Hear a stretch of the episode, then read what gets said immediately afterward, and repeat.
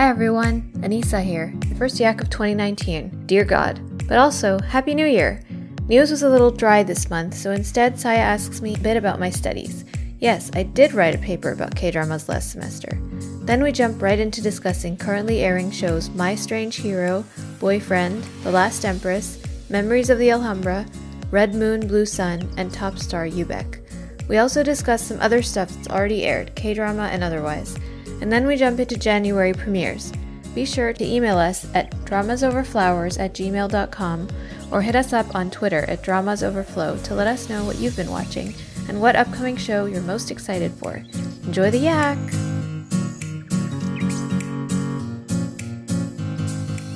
Uh, hi everyone, this is Saya. This is Anissa. And this is Paroma. Welcome to our 11th Yak, the first one of 2019. Yay! new year, new yak.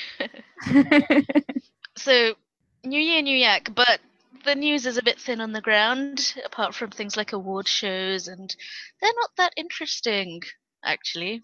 Um, so, what we thought we'd do instead of uh, the new segment this time is I want to ask Anissa a little bit about um, uh, they're not actually extracurriculars; they are the curriculars.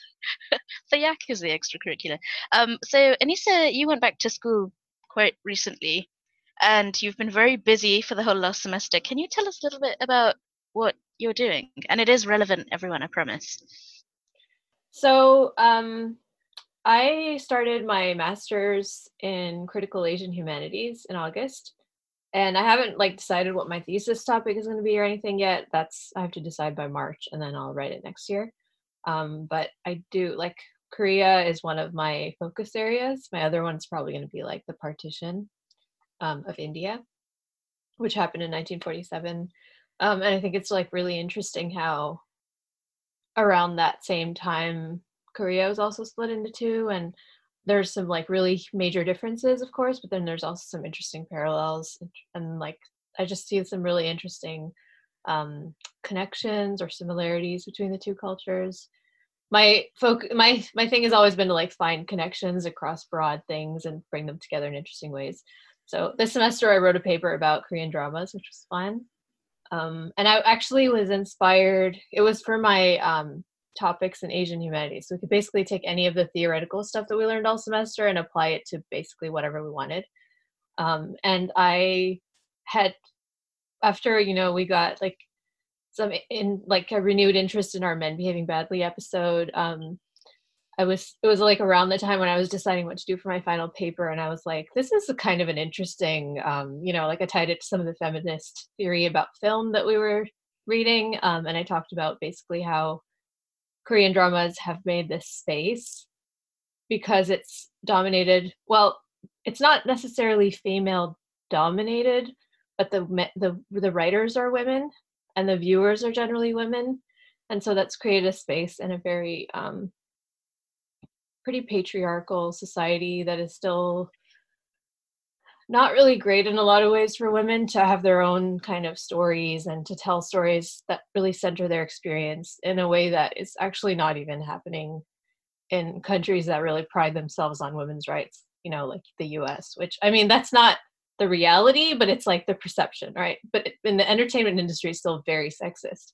Um, and the film industry in Korea is also very sexist, but it's just really interesting to me how dramas have created that kind of space and because it's not really prestige TV in a certain way, no one really is bothered by the fact that it's stories for women about women created by women. Um, and I also read about the trend that we talked about in Men Behaving Badly about how like the heroines have been getting much more interesting and varied, and like um, they've been allowed to be more than just candy so yeah that was one of my papers. I don't want to like go on forever but um, another one was about like the multicultural kind of shift that's happening in south korea right now because there has been such a huge influx of um, immigrants since the 90s and most of them are from asian countries. And so they're having to kind of rethink what their idea of who a korean person is um, because they have a lot of um, like mixed marriages and what they call multicultural families which is like what one of the spouses is from another country. Usually it's like a wife from a Southeast Asian country that has married a Korean man. So like it's just a very interesting time of like a lot of shifting um, sort of norms around rather than the blood based kind of we're one ethnic people kind of idea it's starting to slowly shift and of course there are people who are against it i mean um, last year there were a lot of anti-refugee protests because there were some Yemeni refugees that came to like Jeju-do and um, they were kind of stuck there. And then there were like people who were protesting in Seoul that like send the refugees back home. But then there's also people like Jung Woo-sung, who I love even more now because he's like, I don't care if I lose fans. I'm going to support the right of like refugees to come here and we should support them. He's so lovely. Oh, that's really awesome. Yeah. So yeah. So and then another one was about movies, but like that was just like a close reading of a couple of movies from the colonial era, which is one of the eras that I'm really interested in. So yeah, that's that's really doing. interesting. Thank you. I wish I was studying what you were studying. I But- yeah, and then you have to like go to school and yeah, exactly. No, no, I get the Cliff Notes version. I get to read your essays. I think that's enough. and you don't have to do all any of the benefit, reading, none of the work. studying, yeah, or the class, yeah. And also, just as a sort of a shout out to our listeners who we've decided are super nerds in a, the best way possible. If there's anyone else out there who's studying in in that area, we'd love to hear from you about what you're studying and um, your areas of interest and that kind of thing. Absolutely. It's very interesting. I would love to talk to Do you think of one day it. there will be like a bachelor's degree in Korean entertainment? Um, I mean, there's already bachelor degrees in like, uh, like Asia or like Asian studies. Not quite the same thing as a degree in K dramas, though. No, it's too narrow for a whole degree, I think. But you could definitely Maybe a like, master's. like we have a um. You could write your thesis about it. Definitely, like I could definitely write my thesis about it. Um, I just think that my parents will be like, "You're you're getting a master's degree and you're going to write about television," like, which is why I'm writing about it in my papers. my thesis will be more serious. Um, no, and I and I and I think I want to do something a little more broad. I don't know. I'm still thinking about my thesis. I'm not sure. No, I think, uh, but we're at, like our school is offering a class on K-pop this semester, and it filled up like within a couple of weeks. It's it's like crazy. Are you doing it? No, because it's an undergraduate class, and we're not Oh. actually allowed to take undergraduate classes for credit anymore. Starting from when I joined, which sucks. anyway. Such a shame. Would you have done it? Well, I'm doing a class in East Asian cultural studies, and I have a feeling that he talks about K-pop in there, and I like the prof a lot, so I'm sure it'll come up. It's very likely that it will with how big like BTS and stuff is right now. Exactly, yeah. Oh, that's fun. Oh, thank you for sharing that with us. Like that was a lot of stuff that we actually hadn't heard before because Oh. we do, of course, talk about this behind the scenes. But um, yeah, thank you for sharing that. Well, thanks for asking me. and if anyone else wants to ask can you say anything, send in your questions. yeah, if it's interesting, I don't want to bore you guys. I, I'm like, I'm always conscious of the fact that this is something that I'm like really interested in. I can go on and on about it, and then like I do it to my family, and sometimes I'm like, maybe they don't actually want to hear about this, and I'm just one of those annoying people who like can't read the room. Has no nunchi. Yeah, I, I'm like that. Except luckily for for me, my sisters would be like, "We're not interested. Stop talking." So- My sister doesn't tell me to stop talking, but she'll be like, "Your have your voice is really loud," and I'm, then I'll be like, "Oh, it's true. I do have a really loud voice." So Shall we move on to our next thing? yes, Currently airing dramas. Or, so, you Paroma, know, take it away. uh, This list. Don't you want to take this one since you're starting with My Strange Hero? Uh, um, uh, well, I feel that you and Anissa need to redeem yourselves in the eyes Ah! of would oh, do we? Oh, do we? Okay. okay. hey, look, I think I Anissa's, have like ready for a fight. Do I now? Rolling her sleeves up. It's already rolled up. I'm ready. Hey, I, I am willing to gush about Kang Boksu, sorry, Kang Boksu as much as you want. He is he is adorable. Okay, I can totally see why you like Yoo Seung-ho here. I, I couldn't see it in INR to name of the this degree. Oh, right, we didn't. Sorry. Let's yeah. I mean, yeah, Paroma did or Boksu has case. returned. Right. Okay. Yes. Is anyone calling it uh, Box's Return? I oh, am in my heart. Oh yeah, I am in my heart, but I'm pretty sure that the actual official title everywhere is My Strange Hero. Okay. Much I less don't like it. I don't I like it. know. Yeah, but listen, it's it's Bo- Boksu's back is like the literal title, so I it just it has I like But then no how one will know what we're punish it about. Yeah, the alliteration. It's so nice. This is the nerdiest podcast ever. Too early in the year, or perhaps too late. So, um, Yoo Seung-ho is um. I I think he completely won me over through the flashbacks, like it- when he was doing the actual school boy aged schoolboy, not like the grown up schoolboy. His flashbacks with uh, Jo Bo-ah was it, it was just like I don't know sugar and candies. I guess it was How does so he look delicious. 15 years old. Like he I don't actually know. does. He looks thing- younger. No, and like also Yeah. the thing that really amazes me is that when he's being like teenage Boksu, he looks more like Younger. a teenager. Yeah, like his expressions are bigger. He's more of a like he smiles wider. Like he has that like more Yeah. and then when you see him in the present time, he's like you know a little bit more reserved, a little. You can see the he, age on he, him. he, he Yeah. has a slight bit more maturity just just the way he holds himself it, it's in his Yeah. face it's not just in his acting so it's incredible how he does Very it impressive. he's wearing the same uniform how does he I do know, it and you, but yet, and yet, he looks tell. outgrown in it as an adult. He ha- it actually looks like he's outgrown it just a bit. Like he's yeah just but maybe maybe that's because they have made the uniform slightly like they, they've trimmed it a bit maybe maybe that's that's also credit to the costume got two department of them, Hmm. right? yeah just because he says it's the same one doesn't mean it like, actually Even uniform aside, like you say, his whole face, his expression, Mm. everything is like yeah totally yeah, Exactly. totally different. Really impressive. Yeah, and his his- his high school boy crush on um, uh, song Son Soo-jung is he sells it. Oh my god, he said. And you know what? I think I, I got completely won over the moment he he said that his life's ambition is to be Son Soo-jung's boyfriend. I'm like, man, dude, this boy, he has, yeah. You know what though? Like normally that kind of stuff would make me like cringe a little inside. Yeah, because you're like he's dumb as a brick, right? no, I mean no, it's not that. It's just like the super over like overly corny stuff. Like sometimes I just have like a little bit less of a tolerance. I think you guys enjoy that a little more than me. Like the super romantic. I like like it up to a point and then I'm like, oh, it's okay. but with with them, I don't know why. Like they're just so cute and he sells it so I well. think he just done so it so well. Yeah, he's so sincere. Like the sincerity in his performance really shines through. So Oh, with I him, I'm like, agree. aw, that's nice. You're just so cute. And and high school um Jo Bo-ah uh the character's name is um Son Soo-jung. High school Son Soo-jung is pretty good too. I really like her when she is in high school. Like her relationship with Kang Bok-soo is like I like both of them at, at that Mhm. stage. My feelings change a bit uh, towards adult um Son Soo-jung because I think that the problem is with the writing, but we'll get to that.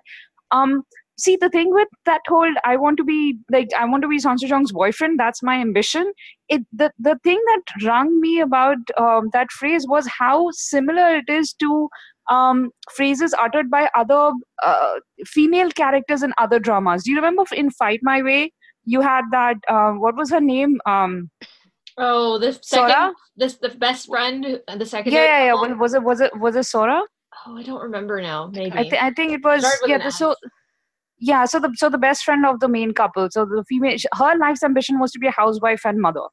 and and fight my way went out of its way to say that, that that's an okay ambition to have that that's perfectly fine that she would make an excellent wife and a mother you know you, your ambition doesn't just have to be like a great announcer or a great boxer or you know Right. that so I, I like that in this case it, the, the the boy was like listen you would make an excellent teacher but all i want out of my life is to be your boyfriend.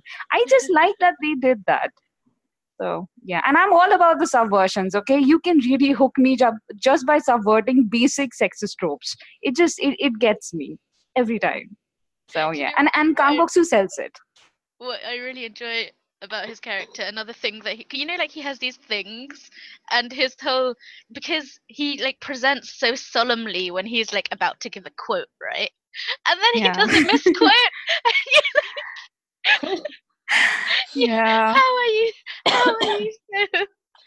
I But the mean, thing- yeah, it's great. Yeah, I mean, he actually reminds me. Now that I'm thinking about it, he reminds me a little bit of the female lead, uh, young, yeah, um, Se-jeong's character from uh, School 2017, the female lead, where she's like so dumb, and yet there's something about her that is like really special, and and she has talents that are just not acknowledged by by like the system in school, you know.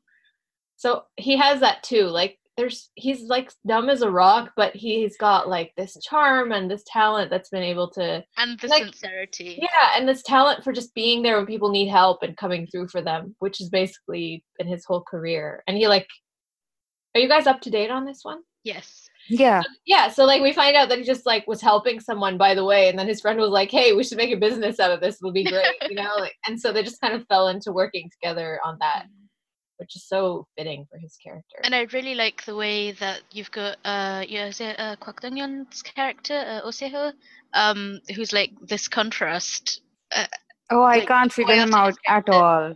I'm really impressed by how creepy and horrible I find him because I've loved him in everything. He's always so cute, right? But did you watch Radio Romance? No, I didn't. Kind of, he played that same creepy kind of Oh, character. okay. Um, Okay, so he played this completely amazing sunbae in uh, My ID is Gangnam Beauty, and I I loved him. That's the first time I noticed him, and from that to this, I I can't recognize this guy at all. I saw him for the first time when he was really young in like a family drama, and he played one of the, like the children of one of the families, and so like it's so weird to me for to see him like in this grown up role where he's being all creepy and weird and evil. Yeah, I'm not sure I like him uh, in with this creepy, you know, the crazy-eyed look because he did this a lot in Radio Romance, and in Radio Romance you couldn't quite figure him out either. Um, but the way that like he just can't figure it out. I really love the way that he's um like he can see that this dumb as a brick Boksu is getting everything that he wants and he's like I have everything yet nobody you know yet they always pick him and Yeah. like the way the accident the the the rooftop incident worked out as well it's like that was so creepy It was, Yeah. but I feel like I actually find Sujang more difficult to figure out than him because with him it's like okay, you can see why he turned out to be too, so twisted because you see his mother. Like shout Mhm. out to the actress who plays the mother because she's so good. Um, yeah, and she usually plays really lovable, Lovable, mom type right. characters. yeah, like she was the she was the Haejung in um KIS and Terius Behind Me, right? She's like the head of the, uh, yeah. the neighborhood edge of my intelligence. She was so great in that. But like you can see that it's because he's been put into this really like competitive environment and all that his parents want from him is to succeed and like he's under a lot of pressure and it's ki- and probably he has some mental illness in there too and it's kind of twisted him into this so you know like you said he sees that Boksu gets all this stuff and he's gets to like have a family that loves him you know like when they go home to his and they see his family and then afterwards he's walking with Sejong and he's like, Oh, I'm really jealous of Boksu. He has a family like a mom that comes out in dramas. Like obviously the contrast is really stark, right? Hmm. But with Sujang, I just don't don't quite understand what's going on in her head sometimes. I like don't understand it either. yeah, like the writing funny. is a little inconsistent. Like by now I'm pretty on board with the two of them, especially after episode 7, but there's still a lot of scenes in the middle where I'm just like I'm not on board with them at all. for? Oh, you're not. Okay, let's hear it. okay you, you know you know that crucial conversation they had and this is mildly spoilery guys but like the drama's halfway through so of course they had a crucial conversation there was a misunderstanding and the thing is that Son Soo-jung is she equates what she suffered after uh, Boksu got expelled from school, which is just, I, I don't know, she felt isolated and friendless in the last few months of her school. And she compares that to Kang Boksu's experience of being expelled and then not being admitted to any other school, not having being able to have a career. exactly having his own he, how how and how is this woman i cannot understand her at all. And the worst thing is i don't understand that conversation. She didn't conclude anything. She didn't ask him what happened. She didn't ask him she she just asked him did you push oseho and he said no. And she's like sorry i didn't ask you before. It just you could there were breadcrumbs i suppose where you could see how she was getting to the point where Kang Boksu, Kang Boksu, I'm sorry, why do I keep saying that? Kang Boksu repeatedly asked, kept asking her, why don't you ask me? Whenever you see me in a situation, in an altercation, why do you just assume that I'm the person, I'm the guilty party? Why don't you ask me what happened first? And so she does, but eh, but then why doesn't he tell her? That's what bothers me as well. Yeah. It's, it's, it's not a full conversation. Like if you if you're going to have this conversation after ten years, it's going to be more than right. just exchange of one sentence. You know what I mean? They're yeah. holding back on this complete conversation, and it makes no sense. And how does Walker just forgive her? So because he's had a crush on her for all this time, uh, he's been in love with her. Dude, this it, at this point, the way he he he looks like the see the thing is any sane thinking person even if he was in love with this this woman he would at least have that bit of hesitation that she hasn't i haven't cleared my name in her eyes yet like she says she believes him, me but she also it wasn't something. about being cleared it was about her believing him um, and that's not to say because I actually I really totally agree with you because I really am not on board with her character either. Um, like on the one hand, she's that flawed character who remains flawed. And like i know how she works. How she works is she's got this very inflexible mindset. What she sees is what is true and that's all she believes in. Um but that doesn't quite square up in that she doesn't really she hasn't really experienced any growth yet. Like exactly. saying sorry hasn't changed her. Yeah. All she said is, but also, yeah, like you say, her suffering does not match up in any way to what he's gone through. But then I feel like that's part of who Boksu is as well, is that it was never in, like school wasn't a big deal to him. It what was what's important to him is his relationships, and to repair that relationship uh, or to restore it to its original, um, you know, level of faith is what was more important to him than telling the story because I think also he doesn't want to tell Seho's story because like he knows what happened on the rooftop, which is that Seho, you know, pushed like pulled himself out of Boksu's grip and let himself fall while framing Boksu for it.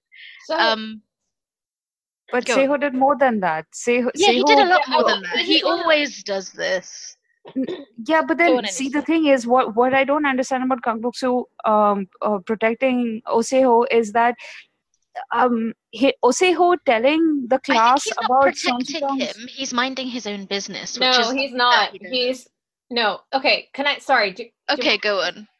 Go on, go on go on. just my caveat like i know i said i was on board with her I'm more like kind of on board with where the story is taking them at this point, but that will change depending on what the writing does. But I agree with you that like that, you know, like Paroma, what you said about how their conversation was incomplete. I agree, and like the whole thing, like he has a conversation with his best friend. What's his name? Gyeongun, I think. And his friend's like, maybe you should tell her about like what Seo did in the past. Like he seems like a pretty dangerous guy, and he's still around. He's like, no, no, no, I don't want to distress her. And I was just like, oh which which again which is just weak writing at that point. Yeah, so when a, an, a, character makes a choice like that a deciding choice that that can keep the pl- plot from tipping over you have to give us a convincing reason for that. Not just that oh i didn't want to like stress her out. That the reason is that they want to extend it for a few more episodes and i don't i don't really mind this entire thread that they're doing now where uh, son soo-jung is trying to figure out for herself like on the one hand she she's fighting her um, urge to just ignore what happened in the past and move on. And then there is you know the, the other side which is like no i have to figure out what happened in the past especially because Oseho is just creepy and weird. And finally the thing that actually bothers me about that entire confrontation was that it undermined um, Son Soo-jung's character. See i'm okay with her being wrong. It's fine. So long as she has conviction in in what she actually believed in 10 years ago but the way she just dropped the whole i think you did wrong thing like she had such conviction in what she had heard that she sort of held on to it for 10 years but it just flipped on its head so quickly there was just not enough time given to that switch I just I just found it really unconvincing, and now I no longer like. I used to like her character. I'm fine with a, a, a character who's just wrong-headed, and and then they realize what they did, and then they feel guilt for it. She doesn't even seem to actually feel guilt for what she had done. Instead, she makes Boksu feel guilty for some stupid thing that he said in her defense, and just oh, the entire mess, man. I'm just and then Boksu Yeah, does feel guilty. He thinks, "Oh my god!" And he's telling his friend, "I have hurt her so much." No, No, but then he doesn't even explain why he said what made her feel bad. So then it's like, But this is such a drama thing. They never explain anything, and it's uh, just say what happened. Yeah, I'm Right. not on board with that romance. Yeah, but again, let's let's hope I find her the entertaining as a week, character, though. Like she's Oh, she funny. and is. She's a, she a is good by by herself. She's she is funny. Yeah. Yeah. and she's very flawed. But and I mean, yeah, I think I'm not as quite as mad at her as you guys because she does say in like episode seven that how can you forgive me so easily? Like what I did to you was so terrible, and like why are you okay with me? But it's kind of weak. I agree. My issue is also the like why are they kissing in public when she's technically his teacher and is going to get fired for that? Yeah, like, I'm, I'm not. I'm this? not okay with that either. She she's the one who was fighting so hard to become a permanent employee, and she's okay with giving that up. I don't know, not giving that up, but putting that at risk. But but you know what? Overall, overall vibes. We really like this drama. We are hoping that the that last week's writing gets better, like gets over the hump and just gets better going forward. I, I am I'm you know still rooting for this drama. Yeah, and I'm like all in for Boksu right now. He's just Oh my god, yes. And unlike you guys, I don't think he's dumb. I just think that he was not academically clever, but he's perfectly resourceful other ways in other ways. He's already Oh, proven yeah, that over and yeah, over. Yeah, that's what I meant. He's not book smart. I'm sorry. Yeah. I didn't mean to. Okay. Yeah. So on to the next cute boy, which is um uh, Bogami. Wait, what's his full name? That's how I Park Bo-gum. Park Bo-gum. Oh, Bogam. Right. In boyfriend or encounter. So um what do you guys think? I just want to say, like, I've only watched the first four episodes, so um, I don't know what's been happening recently. So why why why was it just the first four episodes? Did you drop it? Uh, like was that it wasn't it Um, interesting for you, or have you, no, have you it just was started too recently? interesting. And then, like, I got to the end of episode four, and there was something that made me kind of go, "Oh, I don't know about this." Um, and then I just got so busy, and it wasn't like I wasn't loving it so much that I felt like I had to go back to it, even if I didn't really have the time and give up my sleep for it. But I'm probably gonna go back and it is slow. It does move quite slowly. yeah. All I had So time was like with three episodes of Boksu, and then I had to go to sleep. Otherwise, I would be dead today. It was making me think of what you said about being a school kid trying to like finish your homework the day before. right? yeah, I was like, oh, I should have done this earlier. My Okay. should I give my like very brief like general impressions and then you guys? Yeah, absolutely. yes. Um, I just my first impression was just like the gorgeousness is like overwhelming in every Oh, way. yeah. Like the drama, the the leads, like everything about it. excuse me, is so gorgeous. I was just like in a daze, kind of like of how dazzling it was. And then the story. I mean, the part where they're in is it Cuba is very beautiful. Hmm. I Mhm. think the more that I saw in the um Seoul portion and then like right at the end I'll just go ahead and say what happened because it's been a few weeks now where he where he kind of the scandal happens and he kind of steps up in the lobby and is like it was me and Yeah. he kind of like saves her in a way. I think what was bothering me a little bit is that like it seems at first to be a reversal of like the candy table kind of and he's the candy and she's the table and she's the one in power and he's the one who's kind of uh, just a hardworking young person trying to get through life. But I almost feel like they're doing this like manic pixie dream girl thing with him where he's like the quirky, beautiful, uh, artistic person who comes into her life and like teaches her how to smile again. And I don't know, it's like still the woman needs the man to save her in some ways. But then I, I was reading something about how like I don't know. Some people were really moved by that gesture of him because, like, it's like she's the one who's has more to lose, and he just like steps up and reveals his per- his identity. I don't know. Maybe you guys You can tell what? me if that vibe I keeps don't- going. I mean, I, I can see why you say that, but I don't think that um he's saving her because he has even more to lose. I mean, as much to lose, Hmm. perhaps, if not more. So like it's a risk for him as much as it is for her. And like what I really like about uh, what this show does is that um and i think it's romance like pure romances that tend to do this more is that they um give you a really close look at the dynamics between the two of them. So what this one what this show does is it's all about distance. Like it shows you the power of distance and the distance between them is such a living thing and I find that so interesting. Mm. And like the way I feel about the show is a li- not quite how I feel about the temperature of love, but like it it falls into the same type of show in that it's like where the romance is going is uh, I'm not quite sure how to explain this. Is it so dependent on like the their agency is so important? Like each of their choices, it, they don't take their choices away from each other. Like everything that he does, um, which may or may not help her, it is always done with a regard for her own agency, and like her chaebol-ness is like it's like unpeeled like a layer at a time to show you that actually though she appears powerful on the outside she's living in every way a caged life. So it's not really that sort of poor little rich girl story. It's about this um woman who's been like you know chattel and bargaining chip her whole life finding a way to step out of her cage which he doesn't actually do but okay he provides the impetus for her to, like he makes her think why can't i do this and then she does Hmm. but it's not about him he's not the one who's making her do it she actually does it from herself Okay. Yeah, I'm not saying that it was doing that. I was just starting to feel, you know how sometimes you start to feel like, oh no, I hope it's not going this direction. And then you just like stop because it was so enjoyable up to that point that you don't want to ruin it. That yeah, was I'm, kind of I'm, how a, I. I'm a week behind so i don't know what's happened after the masquerade ball um but i Ooh, do there's I a do masquerade like ball. there I- Yeah. yeah, that was a week before. Okay, so think I, agree with accept Saya. moving then it's okay sorry go on Uh, I agree with Saya. I I I actually like that moment um in in the uh, foyer where he comes up and says that it's me because the thing with uh, is that she is very alone, very isolated. Though she has her um like the two people near her, like her secretary and her driver, come. Um, I'm not right hand man. I'm not sure what he is like an ajushi and and a you know like a loving uncle come Yeah, driver come right hand man. Yeah. slash employee. which Ye- seems to yeah, exactly. So she has those two people, but they are employees, and there is a certain distance. And her own family can't support her and, and have never supported her. Even her father, who seems to be slightly in her corner, has already made use of her in his political career. And now he's like, oh, you know, I couldn't do anything for you before.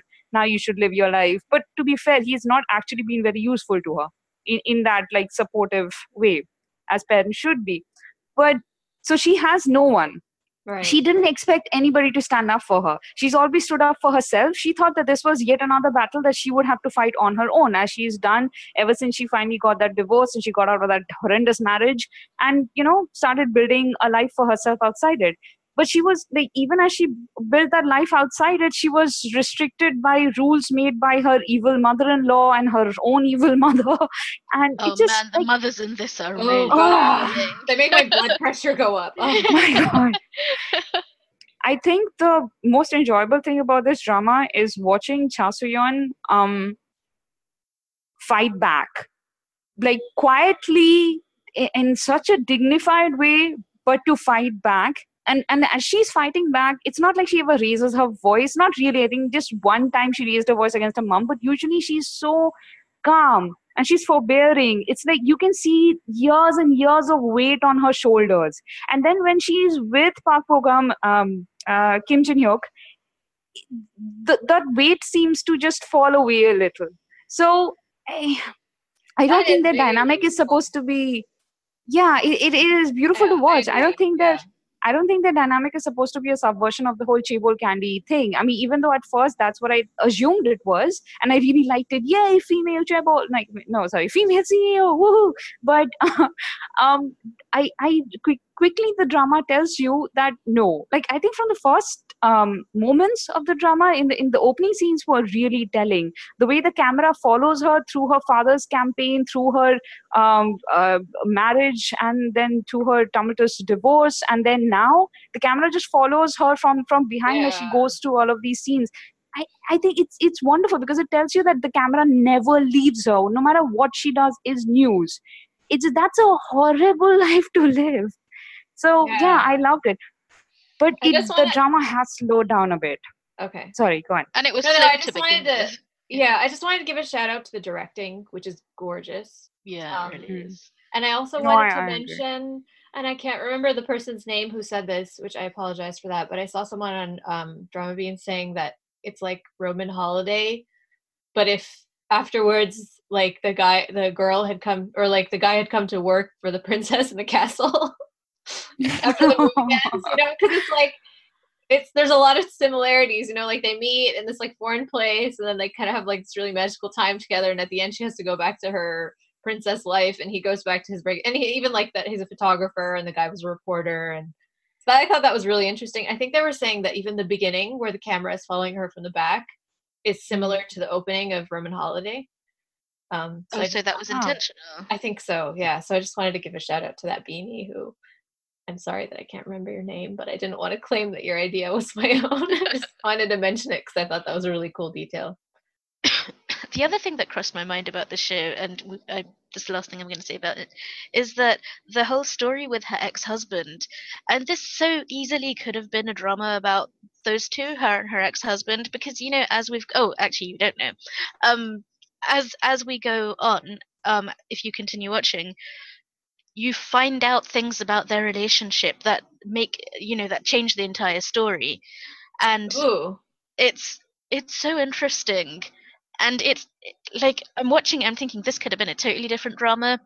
Um and it would it would have been perhaps a little bit more typical. But it's interesting to have a drama actually take not take that route and go with this uh, sort of the b side uh, i guess. Like it, it's not uh the typical alpha uh, I'm, I'm watching Steins Gate, so I'm like Alpha World Line, which you don't get right now. Oh, yeah, I don't understand.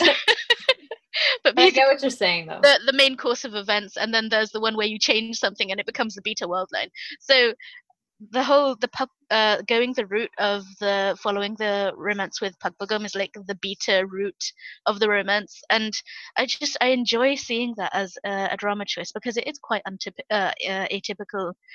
Um, isn't okay. it fun how you get these stories that are exploring the un- the more unusual side uh, of relationships like more and more now. Like we've exhausted all of the old types. I love it. I le- really love the kind of stories we've been getting in the last like actually shout call back to my paper. Sorry for being a nerd but like when i was going through the data and looking at what has come out and when it seems like um, answer me 1997 was the catalyst for like a whole bunch of things.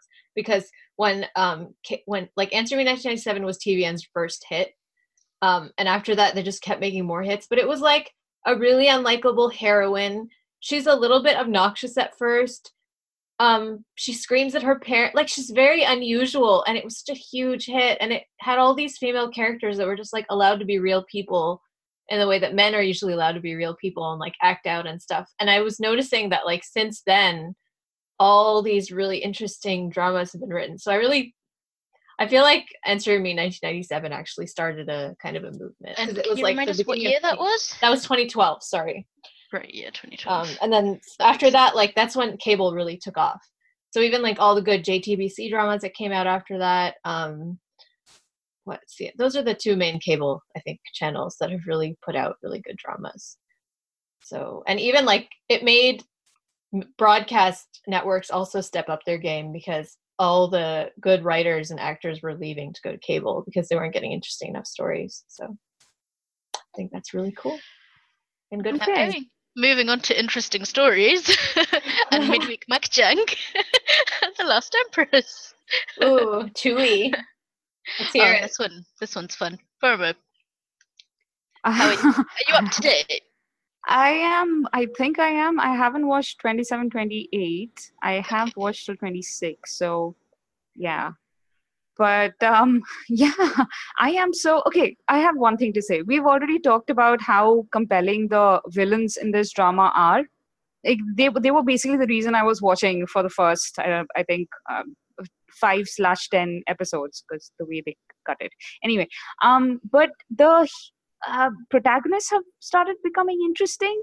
Mm, but um, what i don't understand is how is um, Choi Jin-hyuk's um, sorry uh, Choi Jin-hyuk's character Na Wang-sik um, how is he being so diabolical when in his previous incarnation all he's ever done is shout at people and threaten them bodily? It just he did not show this level of subtlety before what is this master level spy game he's playing after two months of training? how this happened. Wait, there were a lot of things that happened during that transformation. Apparently, he he learned from Orichin, isn't it? Internal he might have learned from Orichin, but did Orichin like lobotomize him? What did he do? no, no, he like woke up his frontal cortex. He was lobotomized ah, before. Now he's received okay. like Right. This is the same guy who, who threatened to burn down a barn to get his way. And now he's oh, all man. like, ooh, I'll be subtle, I'll have game within game and I have to say I my know. big problem I, I have a problem with um like this show is yeah the the star of the show is definitely like Shin uh, Shin Sung-rok. That oh he, my god, yes. He is the the the central protagonist in every possible way. And uh, Jang game has stepped up, and I love her right now. She's oh, great. Yeah, yeah. Oh, nice. Um, I was gonna ask. last time you guys were like, eh, not feeling it. It, it took like maybe it took about four episodes for her to get up to sort of um that level but yeah now yeah, because she had to she had to go through the ringer and go through tragedies first yes. and now she's like okay i'll give up the optimism way of life and go all the revenge way of life. Now I'm interested. The great thing is she does it with this like this not even a smirk. She like she grins her way through it, and I love the way she treats him right now. I love. Okay, just just one tiny spoiler because this will give you an idea of why we suddenly like Jang Nara. So okay. she she th- things happen in in the uh, castle uh, palace palace, palace right uh, palace and uh, she knows that her life is in danger. She could have run, but she's decided to come back. She's the empress now okay. And she's come back to solve a mystery. And now the evil people all know what her intentions are. And so they are like you know what? We will we won't treat you like an empress. You'll have to take care of everything on your own. And she's like that's fine. I'm fine with that. So then they come into her room and she's like drying her clothes after having washed them herself. And they are like what are you doing? This is the palace. And she's like what you told me to take care of my own stuff? Just nice. um, it's fantastic but, my problem with it is that like Choi character is really like apart from this stuff that he supposedly is doing, like you know emptying the safe and all of that, the cool stuff, he's not yeah. really doing anything. No, he's not really fleshed and, out, is he? Yeah, like he's he's just he's a bit of a non-character. Have you noticed that he's becoming? Here's the thing your hero like especially when he's going up against like seriously evil people has to retain a core of humanity I'm not seeing that core of humanity in Choi Jin-hyuk's character. Like, I uh, found him really problematic to start with, even when he was oh uh, not yes. Choi Jin And with, like, with Min Yura, right? Really root for him. Mm, like his. Yeah.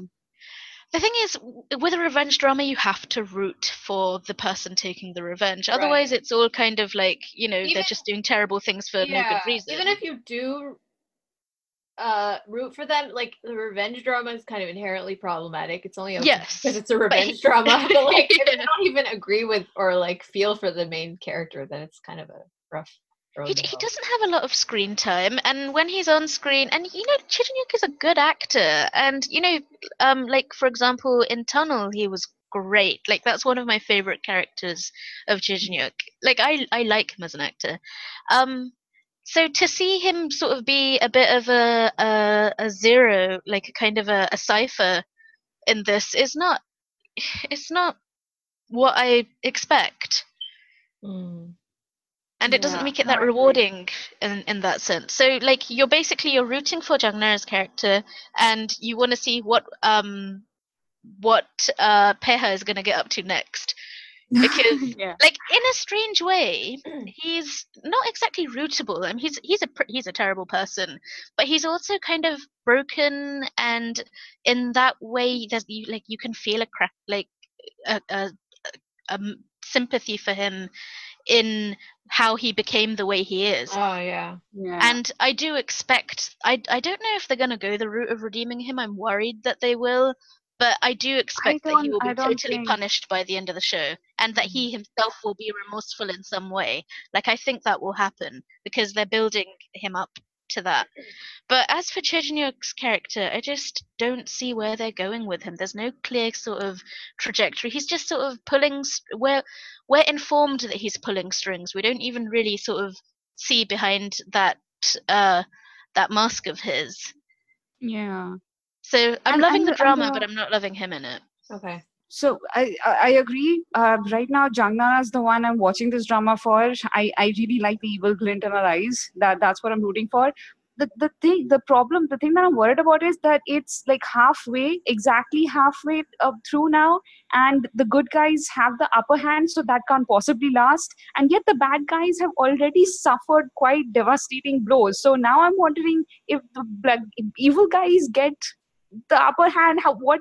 yeah no i'm uh yeah so it's it's pretty gripping overall Although and I yeah. think that like um I'm feeling the possibility of sort of Makjang fatigue setting in, like when they just go around yeah circles. exactly they seem Like, they I want them to have move sort of on. crescendoed right already it, it feels Yeah. like it could end in a couple of more episodes and it like it should, but it won't. So It that's yeah. what yeah. I'm hoping it doesn't Yeah. get sort of tiring. Hmm. exactly so Okay. yeah Memories Next. of the Alhambra. You guys are both watching this, right? Yeah. Are you up to date? I'm up to date. Are you Pete? i am too yeah episode 10 watched it hey. How are you liking it? I don't know what to say about this drama. It's um I'm loving it. It it's it's everything I wanted from a drama that deals with alternate realities within our reality, but and also has a sort of a spy contour to it. I'm just and um, there's a murder mystery, and and then there are rules in this world, this gaming world that sort of crosses with our own reality and and they have been very meticulous about building up uh, the gaming world so i'm just i'm overall loving everything yeah and the only thing that i have up its game every week. Oh my god. my god yeah with every single episode just when you think that okay no they, they they're gonna drop it now them going to uh, seoul was when i thought the pace was going to sort of slacken a bit it did Oh, not man. then I thought, hey, they're moving to Granada again, and now the pace is gonna slacken. It did not. It just got.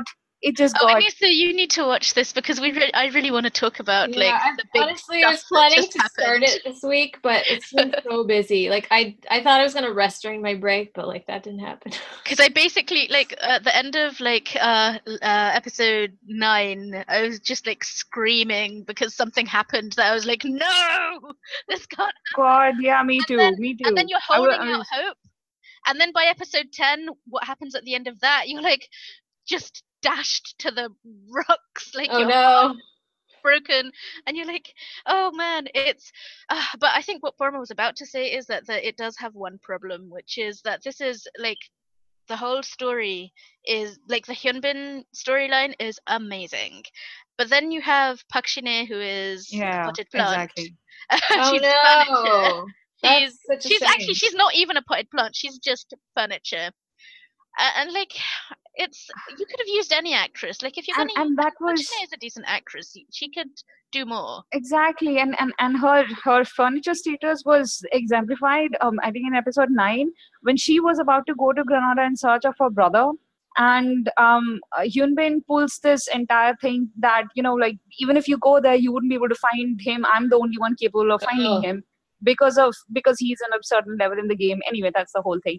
But he's he's right. The- It's it's correct. However, it's her brother, man. Just I'm I'm just like the story could have been written differently. Is all I'm saying. Yeah. It, it's But not I like feel just because she's a girl or or because she she plays the guitar, she she can only be a muse and not one of the fighters. Have you noticed that not a single female there plays the game? It's all men. Like they, they are beta testing the, this thing. Male-dominated industry, right? So there are also a lot of There's a female lot of gamers female there, gamers, es- yeah. especially in the software the stories are development. rarely told. this is a whole. in- b- I Isn't mean, in the software development sector, especially like the gaming sector, the people creating the games, there are definitely women in there. So Oh, these yes. these kids, like, I mean, I'm just, I, I do not Yeah, get and that. sexism is like a huge problem that gaming It- really yeah, needs like to I was deal thinking with. of and it's becoming yeah. So like they could have done something really great. with But then, I'm, are you? Do you think that in Korea that Gamergate was a thing, the way it is sort of in the English-speaking world? It's hard to know because uh, on one because hand Korea does there- take its they tend to be very very insular, but on, on the other hand, like people here, like in the U.S., like watch StarCraft tournaments. Like people who have no other interest in Korea. Like my brother used to watch StarCraft tournaments, and he has no interest in Korea, like other than that, but he would watch them. So like it's a thing. So there's definitely some kind of connection between the gaming worlds. So I don't know whether they know about Gamergate or if they care. I mean, No, I'm sure they know about it, but it hasn't had the impact on their society that it had, like uh, in American gaming industry.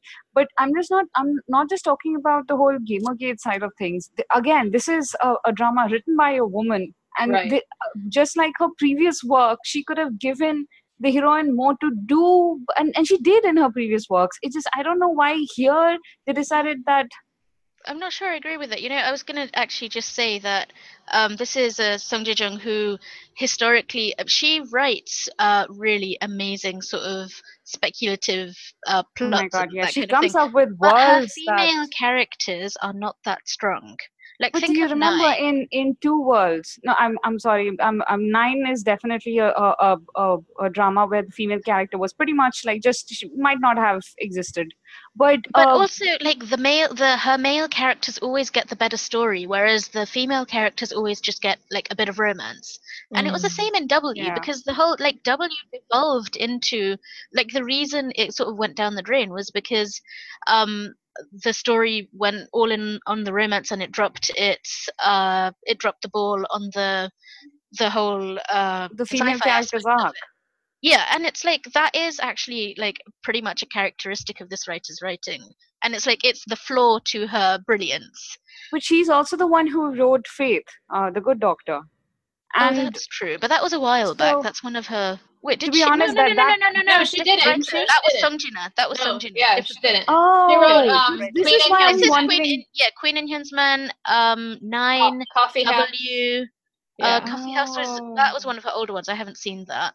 Um, and and now this. So like this is characteristic of the way she writes her heroines. And Ah, but no wonder, wondering this what the hell one happened. is particularly egregious. I feel like it's the worst of her heroines so far. No, I completely agree. Why do they even have this character, uh, Jang Hee-joo? She does. She isn't even getting the romance. Like usually, you Yeah. get romance.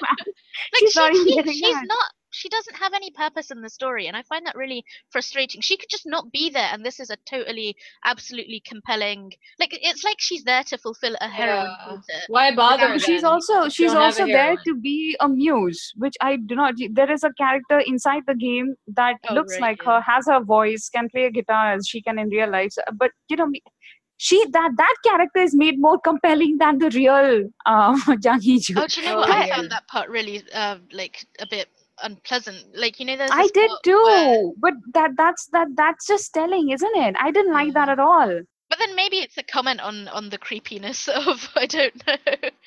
I, I thought it was particularly horrid when they had that situation where um um so she she's an in-world character right? She's a uh, npc a non-playing character. So the, one of the developers working on the game after Hyunbin's bought it um sh- he dresses her in different dresses.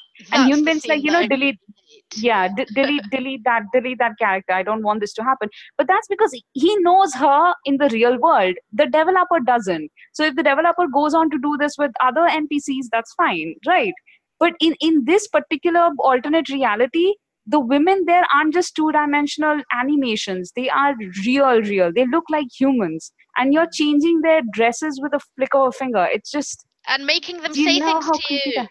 Uh, exactly Oh. Oh, it's that whole, you know, that uh robot human thing. I- Yeah. I Except know, in this I- case, it's like it just it just it- it's it we, we are still like as a, as humanity is still processing what we would do with ai on that level uh, uh, what, what are the boundaries we should keep and w- w- what is okay to cross we're still processing that you have this this visual in front of you where there is a human woman you know her character outside the game and you have a character inside the game where her clothes are being changed. I, i'm just um yeah no that was it was very disturbing to me.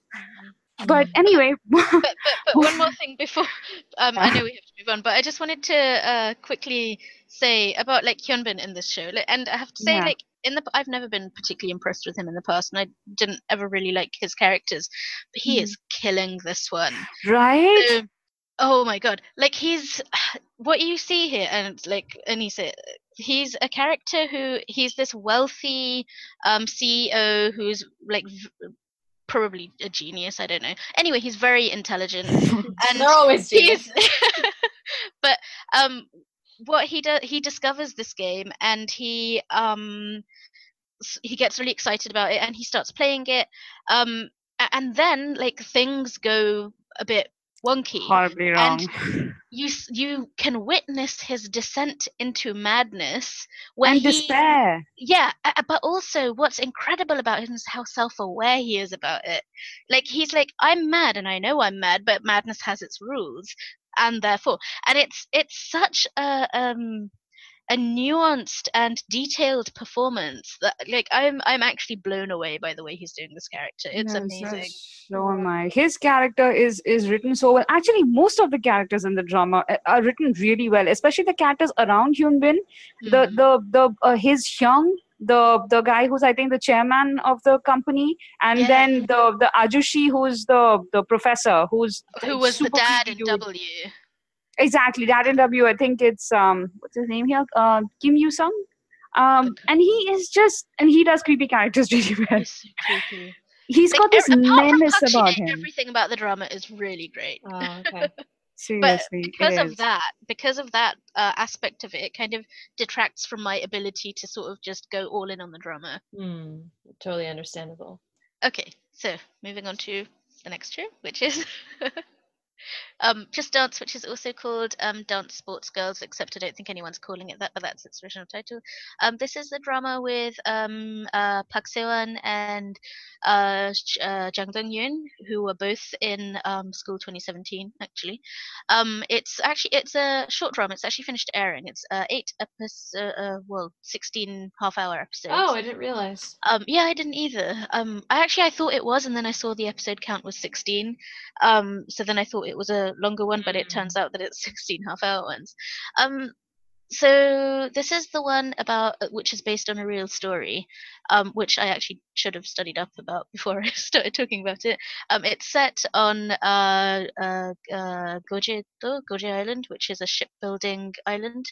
Um, so it's uh it's in the high school there and the like it's a vocational high school where people go on to do shipbuilding or something like that. So Mm-hmm. in there you have Park Se-wan's character who wants to be a film director and she wants to go to Seoul. Um so it's quite you know the way um, anything involving industry is it's quite sort of almost dickensian in the way it looks. It's grim it's kind of dark. Um actually had a hard time getting into it because uh, her character, Park Se-wan's character, is really like. In the first moment, she's very funny because it opens on a scene of her um, lying in bed, covered up, um, like head to toe, covered up in her duvet, um, and lying next to her is like her user, you know, like a suicide note. Oh my she's just lying in bed like that, but she's actually alive. It's like some kind of protest. Um, it's really funny, but uh, I always find it difficult when characters are like really horrible to their parents, and she's Hmm. bad with her mum. Um, but then I read some comments uh, later where people were saying it actually gets really good. Um, so I thought I would give it another shot. So I'm You're gonna keep watching it. going to keep watching. Yeah, I, I've got to the point where uh, I think I don't really like Park Se-wan's character, and I don't know if you can watch a, uh, a drama where you don't root for for the main character. She's kind of a bit she's sly with a smile like she goes around behind people's backs um you know like she will try to get people to do something and she'll go to one friend and say oh well you know um that uh, another mutual friend of theirs she said that sh- um she doesn't really want to do something with you and you know she doesn't oh. like you oh. that much and she does that like she plays people against each other in that way and she like she's really rude um to another friend who well not a friend but like another girl in in the class who's kind of a mysterious um figure who doesn't um, who's a, kind of a bad girl type, and she just she makes assumptions about everyone. She's rude about everyone. I really don't like her. um, so I guess we'll see how it goes. It's only uh, yeah. Uh, you know eight hours. Yeah. Yeah, exactly. so let me see because okay. I really like Jang Dong-yoon. Um, like as an actor, I've, I think I've watched nearly everything he's done apart from Mr. Sunshine. Um, okay. Let's see where it goes. Yeah. Okay, okay so cool. A, do you want to talk about uh, Top Star Yoo-baek? You you're you're still watching this one, right? Yes, I didn't get to watch Friday's episode yet because it just came out yesterday and I haven't had a chance to watch it. But I'm up to seven. Yes. Quick question before you start. Um, about well, it's about Yoo-baek. Um, it hasn't been officially picked up by anyone for subbing. So, like, is it being fan subbed or like what's um, happening? There's an Indonesian sub that's being translated into English, but it's pretty weak. I'm just watching it raw, to be honest. Oh, okay. Yeah, because I, I find inaccurate subs to be more annoying than like yeah. out myself. the only thing that's really challenging about this is they're using this like really thick saturi that's specific to this island, and like I've sort of got it from like the subtitled episodes that I watched at the beginning, but it's I don't always get hundred percent. But I feel like even um there's a lot of like humorous scenes with like the Halmonis in the village and stuff, and like they're the ones who use that kind of tone, like that saturi the most. Yeah. But even but like the situational and like I understand enough where like I can get what's going on, even if I don't like get every single word. Mm. Because so much of it is about oh and then um there was uh Beanie, her name is let me see if I get this right. I think it's Pakalana Pikake. Hopefully I'm pronouncing that right.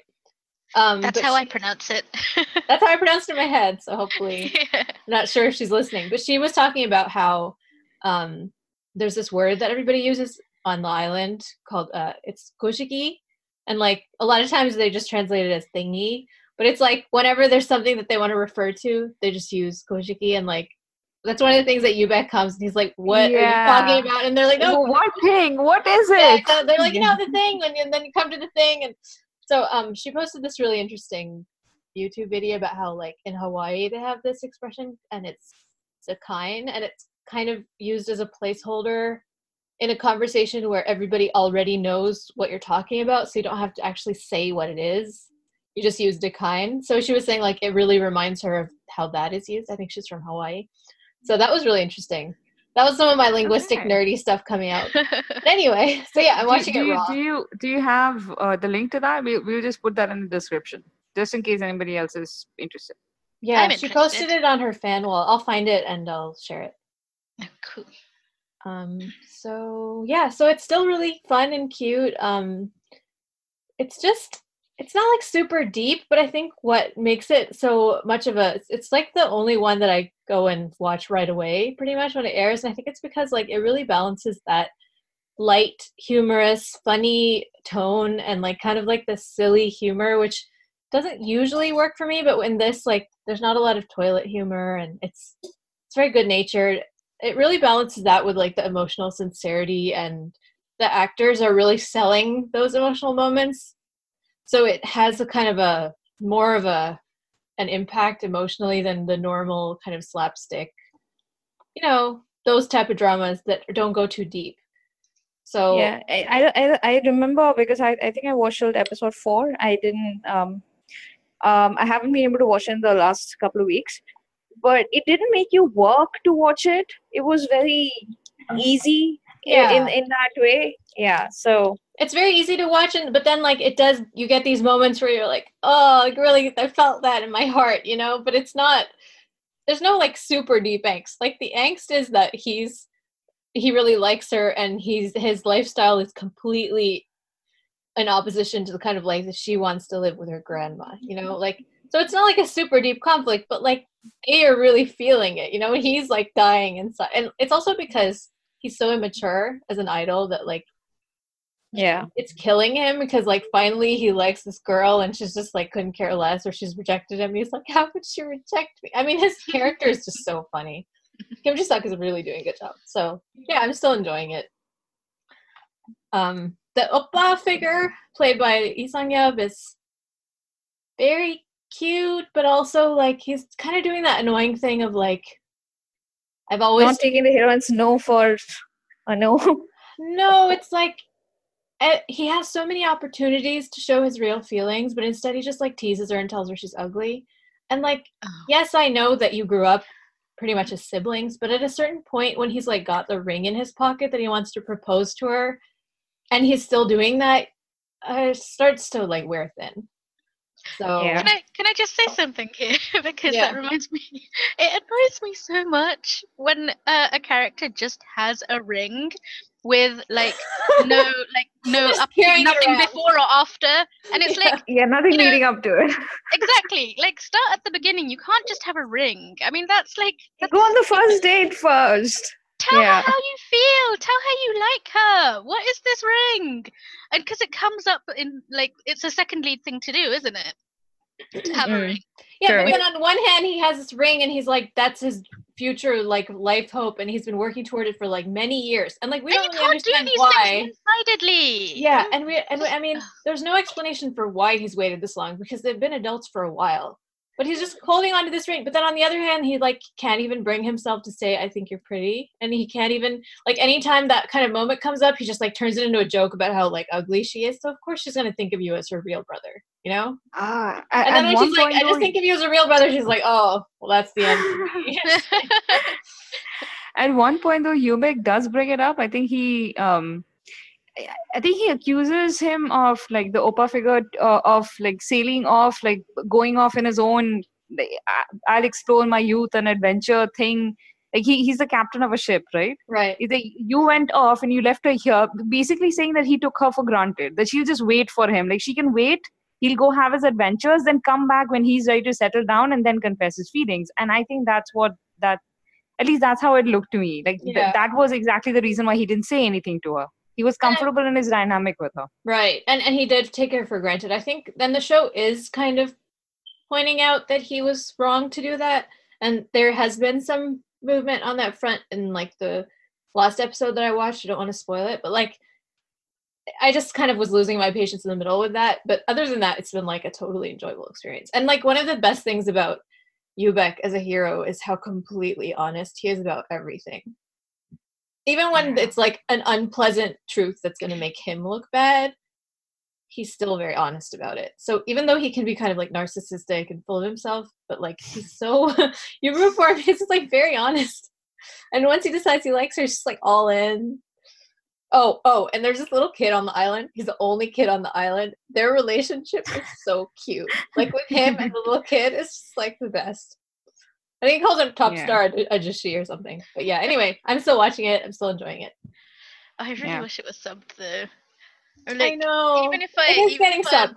It is getting subbed. It's just getting subbed slowly. Oh, is is it fan sub or official subs? Fan subs. Oh, okay. and they're like Some translated from the Indonesian, but like you would definitely be able to. There's not like a lot. of in in in defense in defense of the fan subs though um i i know they're not as good as official subs would be but i'm getting the essence of what's happening like i'm, Yeah. I'm way behind Actually, usually I find subs better. It's just when they're Yeah. translated from another language, they. Uh, it's and not too bad because i i know just They enough vary, of the they language that i vary, can yeah. bridge yeah. like if, if they say something that i know doesn't mean that i, I still understand i can't watch it raw but it, it's like an assistive mode it, it Yeah. helps just enough and, and I also problem I just want to say that like I'm not saying that I don't appreciate the fan subs. It's just that like I want to watch it on Friday when it comes no out. yeah I don't like to absolutely wait because I just know that it's gonna take a few few days.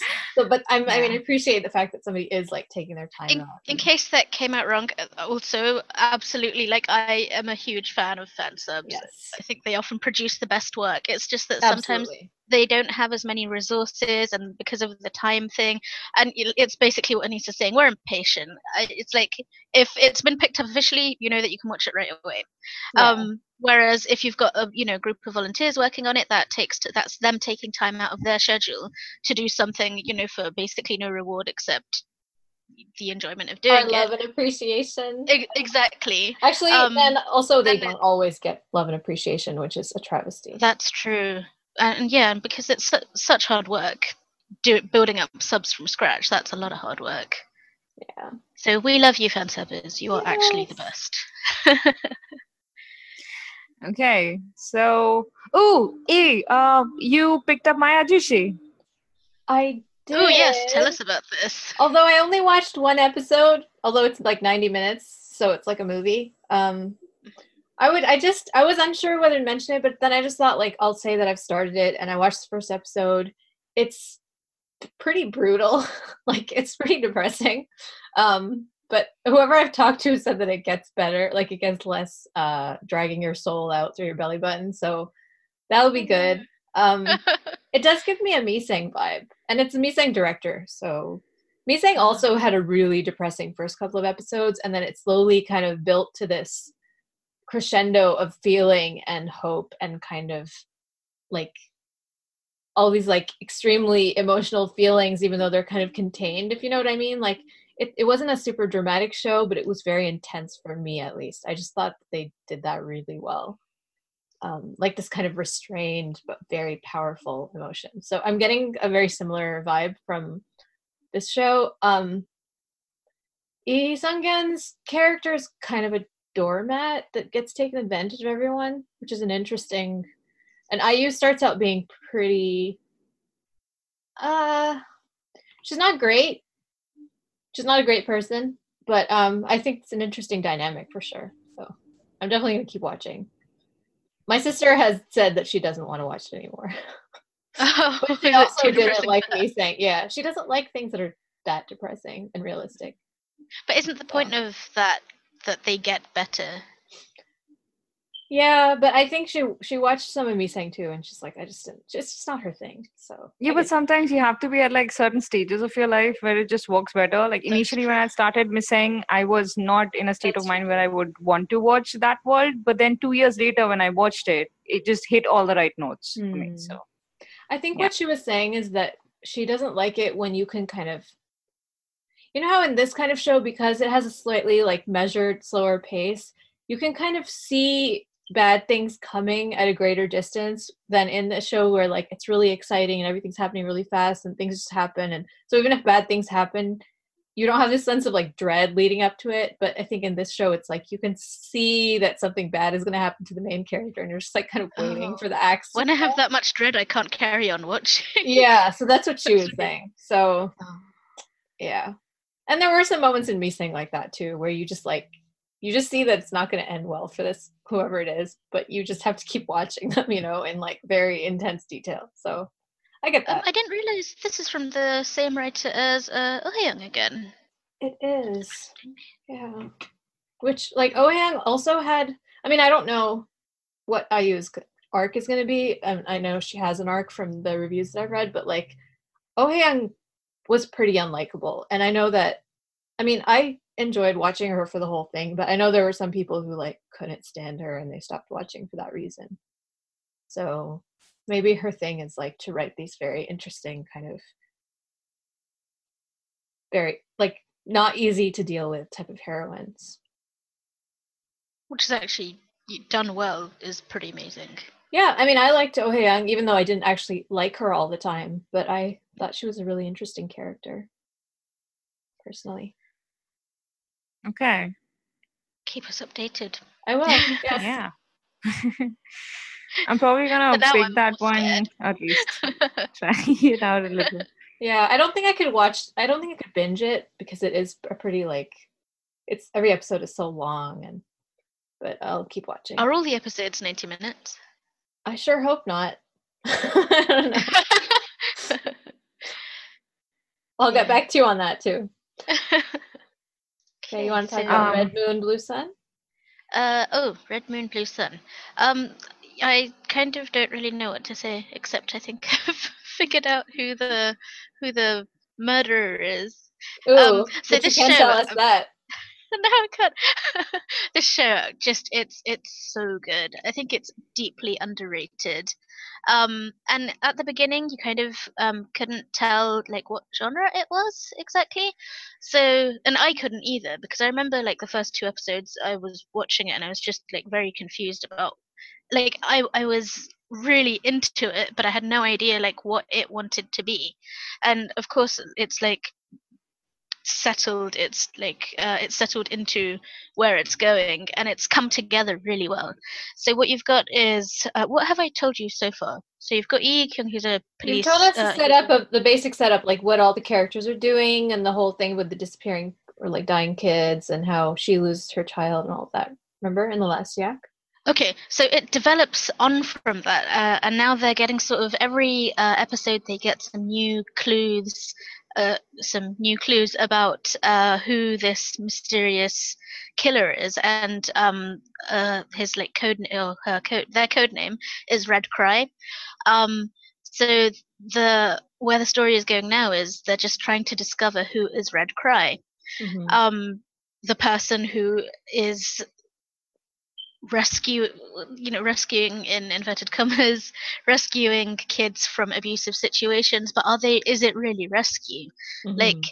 um something just happened in one of the recent episodes about one or two weeks ago where one of the uh, abusive parents was uh, like forced to commit suicide for the sake of the daughter that she'd abused.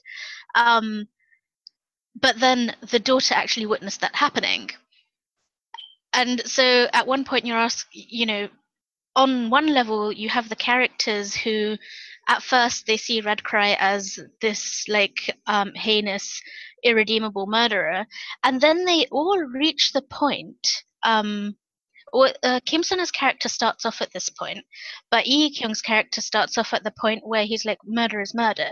But he, like, after uh, about like, you know, six to eight episodes, he's reached this point where he's like, why doesn't Red Cry finish this bad parent off? As in, he wants the, uh, you know, quote unquote justice of someone that the law can't catch or punish. Um, to, to be Ah, done away with by. Red Cry. As in, emotionally, he's there and Yeah. it's it's such an interesting sort of um, psychological uh, process slash journey that you you watch his character take especially. Um and like you remember i said how ambiguous it was about like uh, and how unreliable everyone was as a narrator and particularly Kim Sun-a's character? They really play on that. So you're always sort of off balance about you know how sound of mind is she? Is it possible that you know sh- she might be doing something without knowing it. And then um now it's introduced this whole new dimension of do you remember the girl in the green dress hallucination that she has? Um Mm. she's on a mission to find out who that is and it's uncovering um like a whole new dimension of her own personal history. And but it's playing the mystery of it really well. Like you still you can make all the guesses in the world that you like about uh, who the girl in the green dress is? Is it her? Is it someone else? Is it you know what happened to her as a kid? Why does she have no memories from a certain point? and there's just there's so much going on in a really uh, like in a way that it all adds to the mystery of what's like what's going on. It's really well done. I'm not describing this very well but it's a great i think that you, both of you would really find this a very good piece of tv no i don't want to say you would enjoy it because you won't enjoy it but it's on one really- hand, yeah, on one hand, I appreciate that we have you to like tell us about this that maybe we wouldn't watch. But on the other hand, I feel like you're covering it already so well for the podcast. Like, I don't need to watch it. No, but because like I'm things. I'm not I'm not even covering the one percent of how like intriguing and thrilling and um dark and mysterious the whole thing is. It's I think it's really underrated. It's such a brilliantly done show. It hasn't been getting as much praise as, like, say, Memories of the Alhambra. and- Um, yeah, I mean, Yeah. those are like sort of big budget, big shot dramas, whereas this one is, uh, in a way, it's more niche, I guess. Uh, it's not a romance in any way either, so there's no romance in it. Um, How far away is it from being done? It's uh, at episode uh, 25, 26, which would be 13 by the normal count this week. So you've got um, one and a half weeks left on it. Because it's uh, it Mhm. got one of the weeks got preempted, so the number, Right. the episode count is off. Okay. But it's really like it's coming together, and I'm pretty sure that uh, like last week I was like, oh my god, I know who this is. But then maybe they mean to know who who Red Cry is. But um, apparently this week lots of stuff has happened, like big stuff, but I haven't watched them yet, so I'm a bit scared. hmm Okay. It's good. But hmm. Paroma, definitely this is your type of show. I am probably going to pick it up because that's one of my New Year's resolution. I'm going to watch stuff that's not just purely romance because I mean I I hold up on escapist stuff enough. I just um it's it, it's because of um uh, the smile has left your eye. I I was so happy with watching that drama, even though it wasn't exactly my normal fare. That I was like, "Uh, you're just not watching so many good things that are on air. So, yeah, Mm. so I just want to still round haven't even finished. I haven't even finished Smiles Left Your Eyes. I'm gonna, I'm gonna go back to school and then I'm gonna go back to having like one drama a month and you guys are Yeah. Oh, oh, which reminds me, um, I I took up uh, uh K- Saya's um recommendation to watch Timeless. oh, and how are you I'm it? I'm, I'm halfway through the first season. I really like it. I, I really like the stories that uh, they uh, they have. Like it, it- it's episodal, right? They go on a new adventure every day, and also the overarching um, story. Um, the the team has just started to get interesting. Like the dynamics initially weren't that compelling in each, especially the Wyatt character was kind of like meh. Like he he could have been replaced by any blue eyed um, dude, like just an, any blonde white guy. I, am sorry. I briefly sounds bad. regretted calling him the token white guy in, in the year-end podcast, and then and then yeah, I feel validated now by what you say. yeah so there was there was an episode i think halfway down where they were like they the the agency there is a higher government body and they were like wait you know what we're gonna uh, fire you because we, we don't think you're doing what you're supposed to do in these time travel things and he's like yeah well the guy who's gonna replace me is pretty cool too and i actually started looking forward to the replacement because i was like wait the next guy is gonna be more compelling but yeah then he doesn't get replaced after all so I don't want to spoil you by saying anything right now, so I'll wait till you finish season two. okay okay Or oh and one other thing season. Yeah. Okay. The one other thing that I found interesting was it's it's not that it was interesting, it's just that this episode brought it to my mind. You know, when we were complaining about um sorry, not complaining, when we were comparing Western dramas to the Saudi uh the uh, you know Korean ones and the Chinese ones that we watch and what we find so dramatically different about them. I realized that watching like and I've been watching American uh, and also British, but mostly American dramas since I was a kid. I have become programmed to start expecting um see whenever a man and a woman a young man and a woman especially have an emotional moment a really charged emotional moment i start expecting them to kiss. And like subconsciously i'm going don't do it don't do it. You're going to ruin the moment. Don't do it. Don't kiss. And in most cases they kiss and i'm like damn why? Why? You guys like aside from some back and forth i i had i felt no chemistry between the two of you. But just because you guys like the only young man and woman in this space you just had to. What what is wrong with you people? There's no build up whatever and they had that that that emotionally charged conversation uh, wyatt and lucy and i was like wait this this is the moment and i in my head i start that chant don't kiss don't kiss and then they don't kiss and i was so happy so yeah totally random revelation that i just had during Yeah, and drama. Hmm. basically, you know, the shows I end up really loving, the sort of uh, English language ones, they tend to be a lot like a K drama. Mm. yeah yeah i i, I have Agreed. seen that both through your ex yeah. And also, one other thing, just before we move on from this uh, unintended segue, um, is that uh, one of the things I really loved um, as I was reading about this afterwards is that the sh- uh, the showrunners were saying that the Lucy character, they they wrote her to be um, like th- they wrote her so that her superpower was her brain, and I just loved that. And Yeah. they're like they're careful about the way they present her, um, so that she's not like um, she's not presented as a like a Quote Uh, unquote, so strong female character. yeah, but also like in in a sexual way. She's Yeah, she yeah. like they want to give you a character who doesn't uh like use wiles or anything. It is her brain is her superpower, Yeah. and Mm, that's how just like that's such a is great way to approach in character. a, in a female character. Exactly, and that It's was so, so common in male leads, but yeah, yeah. And it's not just Lucy. Like as you get on in the show, you'll see that the other uh, female characters are written in such a like uh, an complex and um just full kind of way. I really And then like you have things like Doctor Who, which like I know that people love that show, but that's one of the things that people kind of complain about. I mean, up till now, obviously the Doctor's a woman, but it's been something that historically people have complained about with the other doctors. That the female characters always get kind of shafted. Oh yeah, I, I read about Yeah. that. Yeah. Fun fact: um, the last, uh, com- I think it was the companion of the previous Peter Capaldi's Doctor. I think she went to school with my sister. She they were in the No same class. way! That's so fun. yeah, it was really cool.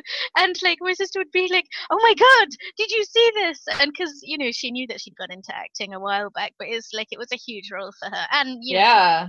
color as well. This was Pearl Mackie, um, and yeah, it was so cool. That is very cool. That's her little claim to fame. Should we talk about um should I talk about Men on a Mission? It is, Is a that a variety. drama or a It's variety, so I don't have Oh, to talk about it. No, no, go on, because then I can talk about Grandpa's Over Flowers. Okay. um, Youth Over Flowers, sorry. Okay, so um, Men on a Mission is the original title is Unhyung which means basically like, means the Hyung that I know. Um, it's this variety show that started out with like rock bottom ratings on JTBC, and now it's like one of the most popular ones. Um, and it's just like a bunch of dudes in a classroom, and they have this concept where like they're all wearing high school uniforms, and then every every week they get like transfer students. Have either has either of you watched this? No. Okay. Mhm. So they get like quote unquote transfer students, but they're basically like the guests for the week and they come and they say we're transferring from such and such high school and it's always like a pun on whatever drama they're promoting or on their and sometimes they have girl groups and sometimes they have like boy groups and sometimes they have actors and sometimes they have comedians. And um the main like hook of the show is that because they're all pretending to be classmates, everybody talks in banmal. So like it doesn't matter if it's you're a sunbae of like 30 years, you still have to call them by their first name and talk to them. so like I think that's where most of the humor comes from. Because especially with the guests, the regulars, because it's like the regulars like Kang Dong, um and a bunch of like pretty common variety people. There's Heechul from Super Junior, who's like hilarious. and then um they are, you know, they have a good they have a good dynamic. They're funny and they're all like very very experienced veterans of variety, so they know how to like make things funny and stuff. Um, but then the the the guests who come on are always a little bit like, "Oh, is it really okay for me to talk to you like this? So that makes it funny. I think it really depends on the guests. Whenever they have a girl group on, because they're mostly men in their 40s, and the girl groups are usually like in their late teens and early 20s, it always gets a little gross. Because, you know, they have their like show us their dances and then they get all like excited. And it's just like that. ugh, it's just like I know, I know. yeah gross i mean we've all seen it on variety shows it's like this really gross dynamic between like older men and young idol girls um so those tend not to be as enjoyable for me and they always do like a skit at the end which is sometimes it's really funny but other times it's just like dumb. Um but the they always ask like questions and then they have to guess the answer and that's always really funny. So they'll be like this certain thing happened and this person said this to me and it was really funny like what did they say? And then everyone comes up with like really creative funny answers until they guess the right right answer. Anyway so i had watched a bunch of it like couple of years ago three years ago whatever but it's on netflix so i just have been binge watching that because it's like it's just like really relaxing and funny and um i've just been enjoying it yeah Speaking of variety shows, I actually don't usually watch variety at all. Um, But you know, I watch like variety the- when I'm stressed. Because when I'm stressed, I can't even handle dramas. Dramas make me feel more stressed. are even more stressful. yeah, because you have to follow it. This is just like it's very light and Yeah. there's But they're so long. They're like ninety minutes. I, you can just watch one things that- episode and just yeah, like you don't have to, and you don't have to watch all of them. So like I'll just skip the mm-hmm. ones that don't look interesting to me and watch the ones I like. Anyway, I didn't mean to cut you off. Oh no, that's okay. I was just gonna say that I uh, the timing is interesting because I just picked up um what's it called Youth Over Flowers Iceland, and like I've watched it in snippets uh, over the years, but it um I think they haven't been um fully subbed until quite recently. So um Youth Over Flowers Iceland has finally been fully subbed, um and that's the one where it's uh, Jung Sang Hoon, Jongwoo, Jo Jung Suk, and Kang Hanul, uh, and uh, they go to Iceland, and they're just they're hilarious. They're so they're so dumb, but so funny. So this is the one where um three of them go on ahead, and then Kang Hanul he gets picked up from like an award ceremony and like whisked away and still in his tux, um and dress shoes. Hmm. Um, so it has uh, them uh like trying to figure out budgeting and of course um language is always an issue when they go abroad because uh like i think uh, none of them seem to have that much english i think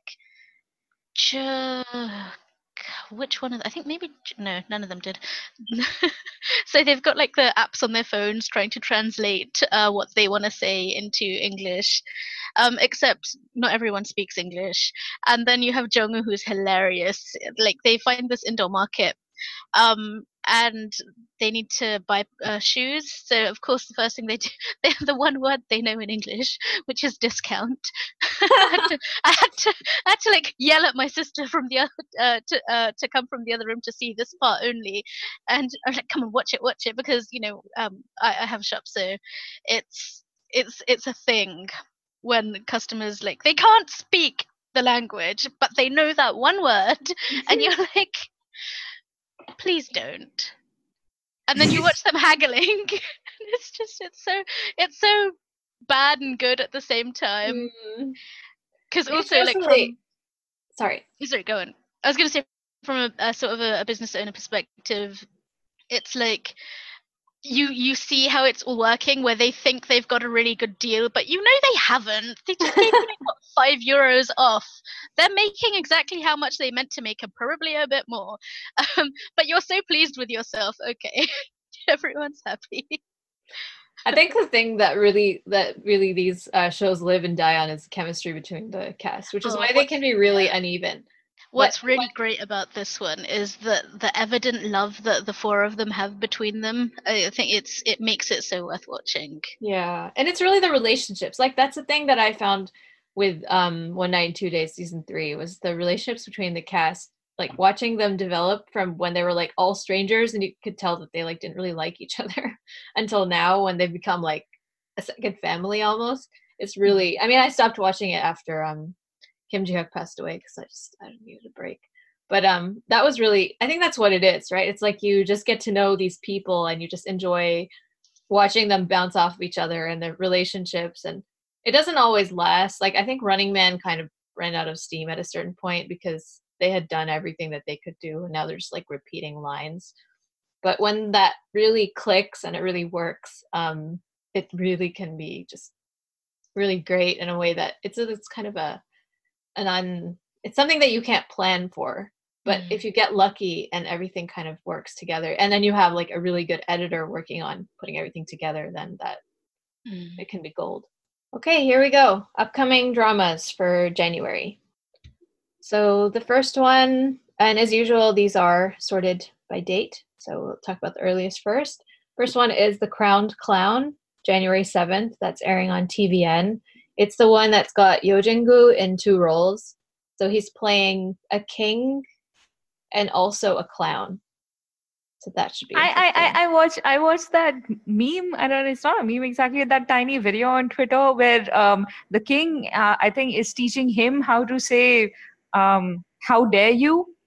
But like in a regal way, and he, he just can't manage it. Oh, I haven't seen this. Send it to oh, me. Oh, I haven't seen it either. Oh my god, I'm gonna I'm gonna link it for you guys. You are going to love it. It totally sold the drama for me. Nothing else could have just because he has these intonations. Like he's trying to be all regal and going on, how dare you? But every time they're like, that's not how you say it, say it again. And then, yeah, because This there's a particular way that the king is supposed to talk, right? Yeah. Yeah. And he's going horse trying to get it right. It's That's so hilarious. so the reason Okay. that he's bringing in this clown is because he's worried about being assassinated because there's a lot of like upheaval in the country and so i think the protagonist is actually well at least from the summary it seems that the protagonist is actually the clown so we'll Mm. see and he falls in love It, with the it queen It makes more sense. No, I mean, Yeah. it, it's the common man being the yeah. right and the queen is played by Lee Se-young. Wait, who's he saying? she was in I don't think I've seen um, her. she was in i think school 2013 Oh, was that? I think that Um, was Is that or Issa? that's- Isn't that Park Seung? Oh, that's Park Sang. Yeah, you're right. Yeah. I don't know Lee Sang. She was I'm in. opening her page. she was in Hwayugi and the best hit. Oh, right. So you've seen the best hit. Oh, Marvelous yeah. Hwayugi. I don't know who this is. Oh, she was in Police Unit Oh, that I year. loved her in Hwayugi. She was really good. Who was she was in really that? good. She play, played a zombie. Oh, the Before zombie that, that she everyone played this. loves. yeah, she, she was really good. On the other hand, my feelings about her are so clouded by how angry the best hit made me at the end. Oh. So Okay. I feel like Yeah, she was but she's a really good actress. Okay, so maybe She- she's gotten she better. Okay, Yeah. okay, so she plays the queen, and then there's going to be some triangle, love triangle with yourself going on. Okay. So yeah, I mean, we all Cool. love Yeo Jin-goo, right? Yeah, and he's gonna get a chance to stretch his acting chops, which he has plenty of. Has he done romance yet? He did that vampire marmalade something. That wasn't that all that. I like I got a couple of episodes and I dropped it because it was boring.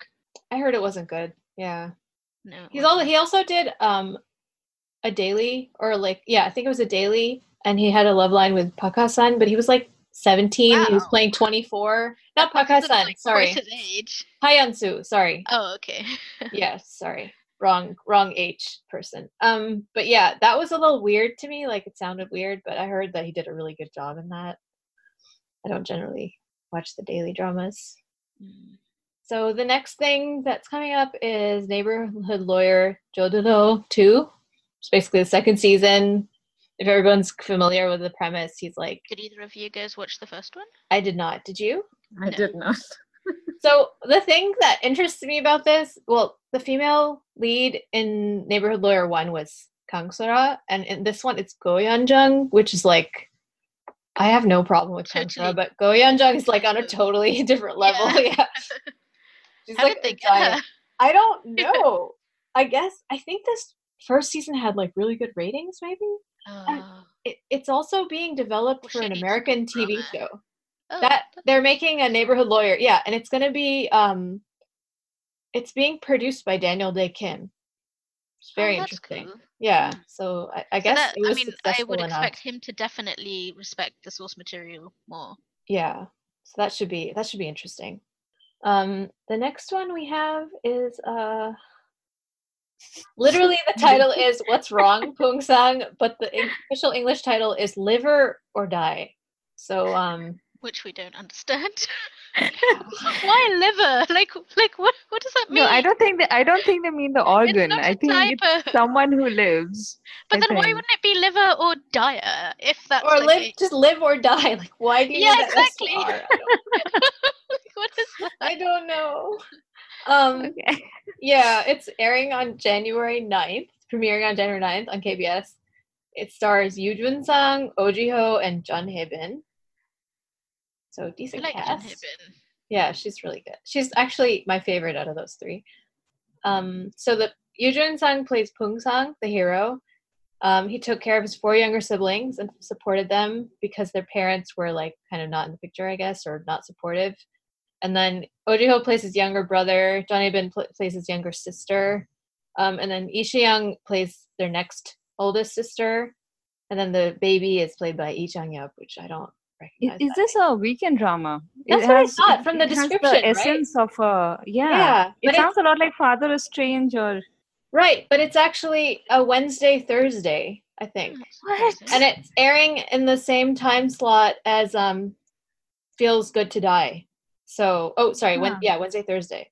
So that was weird to me. I thought it was definitely a family drama from the description. Maybe it is a family drama in a primetime slot for some reason. I mean, I wonder how that would work though, because yeah, like if they have five siblings to take care of, like they're all of their different arcs, plot lines. how would they yeah. manage that in like twenty How long is this? episodes? KBS, where's KBS? Um, thirty-two. 16 then. I yeah, because they're half-hour episodes. Yeah. So it's a regular size for Oh, a mini series, weekday drama. So I'm not sure. I mean, this is a change of pace for the writer as well, isn't it? Because the writer, the writer's previous dramas are all weekend family weekend dramas. Yeah, she did Wang's Family, which I watched some of that, and then I like couldn't take the crazy anymore. so we'll see. Huh. Wang's Family was a huge hit, though. So it's interesting that they're doing this type of drama on a weekday. I guess they'll just focus more on the hero and less on his siblings. So that's that. Um, the next one is Spring Turns to Spring, January 23rd on MBC. It stars Lee Yu-ri, whom we love, Um Ji Won, and Lee Jung Hyuk. And it's about Lee Yu-ri, who works as a TV news anchor woman who cares only about herself. Um Ji Won is a formerly popular actress who now is a, law- a lawmaker's wife, so a politician's wife. Um, and she's only focused on her family, and then they switch bodies. Ooh, Oh, Okay. so one switch drama. That's dope. I wasn't much. expecting Okay. that to be the Yeah. last. Confession: I didn't actually read the whole summary before I sent it to you. I might actually watch this. Right, I'm suddenly interested. Before I was like, eh, whatever. I like Leary, but whatever. Like, Although, did uh, did any, did either of you watch uh, what is it called? Um, Room Number Nine, also a body swap. oh, I did not watch that. Uh, I wouldn't hear how it went down because I was planning to watch it and I just didn't get around to it. I was like sort of intrigued, and then I have a feeling that I heard that it was kind of strange or it didn't go in a good direction. So then I just. So guess um, yeah. the episodes are to be announced, but I'm guessing it's a 16 hour drama. I mean, the cast sounds really good, Mm. Yeah. and the writer is un like is also to be announced, which is a little worrisome. 'Cause it's coming out in like two weeks. I don't know. Hasn't been written yet. Sorry, less than two weeks. It's coming out in like a week, a week and a half. I don't know what's going on. No, sorry, two and a half weeks. But yeah, know, th- Oh. this story is uh, pretty familiar in that I have seen other versions of this being done. I can tell you two Indian uh, dramas that were done with pretty much exactly the same um, premise. So, But yeah, he's, the director has produced and directed a lot of really good shows. So that's, you know, something reassuring. Like he produced Shopping King Louis, Miss Korea, um, Scandal, A Shocking Wrongful Incident, and he Okay, directed. yeah, we like those. um, We like yeah, he directed Man to Man, which the directing was not the problem with Oh, that. yeah, that Uh, was Arang and the mm. Magistrate, Can You Hear My Heart, which is like one of my top favorite dramas ever. Yeah. Hear My Heart is good. Have you guys watched that? No, but I have. Arang watched and the Magistrate. Yeah, I have not watched Arang, but yeah. oh, Yeah. you need to watch that. Get onto that. you need to watch that That's your type of watch. It's on my list. so so yeah, I mean I I'm definitely interested in seeing where that goes. Okay, next is Kingdom on Netflix. That is airing. it's premiering or actually the whole thing is going to drop in one go on January 25th. I think it's either 6 or 8 episodes. eight, eight, to six. Oh, yeah. yeah. it was Now I'm budgeted- they were no no no, they were Six, budgeted think. for 6 Yeah. and they ended up doing 8, I think. Okay. Yeah. They went way over. Ha- have you seen the trailer for this? I feel like you've seen the trailer for We this. We have seen Seen the trailer. and It's very creepy. have, There's yeah. like zombies being, but dead bodies being dropped into the Right, right, water right, right, with like, sh- Yeah. like weights on them, so they won't come back to life, which probably won't work. they're zombies. Uh, it's called just says Ju Ji-hoon. six. It's got. It says six. Uh, Diedict says six. Oh, okay, so maybe what it is does six Asian then. Wiki say? Wh- what is six? Oh guys? right, you're right. You're right. You're right. It is six. Uh, Kingdom, six episodes. Oh, okay. I'm so confused. What oh, was you know what it was? You know what it was? they were originally going to make eight episodes, but they went so over budget that I think they ended up making. Oh, is that yeah, we why? covered that on news. we didn't talked about it. Yeah, yeah. That's why I was confused. Yeah. Okay, apologies, guys. Um, so I mean, we all know it's Kim and E of Signal fame, writer and Yeah. I just director of to Tunnel. and write signal, for God's sake. Give me signal two now. I would rather watch that than a zombie drama, to be honest. But I hate zombies, so that's Me just my too. personal preference. But I know I'm a lot of people love them. because it's Kim and he. That's the only reason I'm watching it. Yeah, I'm scared. we can hold hands over the internet. Yeah. like um totally unexpectedly uh zombies turned up well a type of zombie turned up in um alhambra Oh, And then- really? uh and then i thought well is this to prepare me for um kingdom because i covered my screen half of the time I don't think these are the same kind of You- zombies. you watch zombie shows you're crazy Do you like zombies, Paroma? I, You're okay with them, right? like is probably Okay, not the right word yeah, like is like is not the right word. You don't Not avoid personally them with the same kind of um. No, so I'm we I'm okay with gore, which Mhm. I, I know a lot of people aren't. I'm okay with gore, but what I hate are, are dramas with that end like um I Am Legend. Th- that that kind of zombie story is what I hate. i don't know what that means okay. That you are lucky. They never know what that means. Okay. but now Continue not want to know, to know. I guess that's like an Easter egg for the people that watched I Am Legend. Okay. Go look it up Yeah. on Wikipedia afterwards, Saya. i will not i'm too Please wimpy don't. to even do that okay. Next is Romance is a Bonus Book. Just an interesting title. Um, it's premiering on January 26th on TVN. This is with Lee Jung Suk, and it's Lee Na-young's comeback drama after like five years. Because she left, she got married to Won Bin, and she's been like kind of out of the limelight for a while. This is about Lee Jung Suk is a genius writer, of course, youngest chief editor ever in his publishing company. Of course not. And he's handsome, and he's even tempered, and he has a warm heart and a reasonable personality. Wow, And he's a co- former comic book character. that yeah.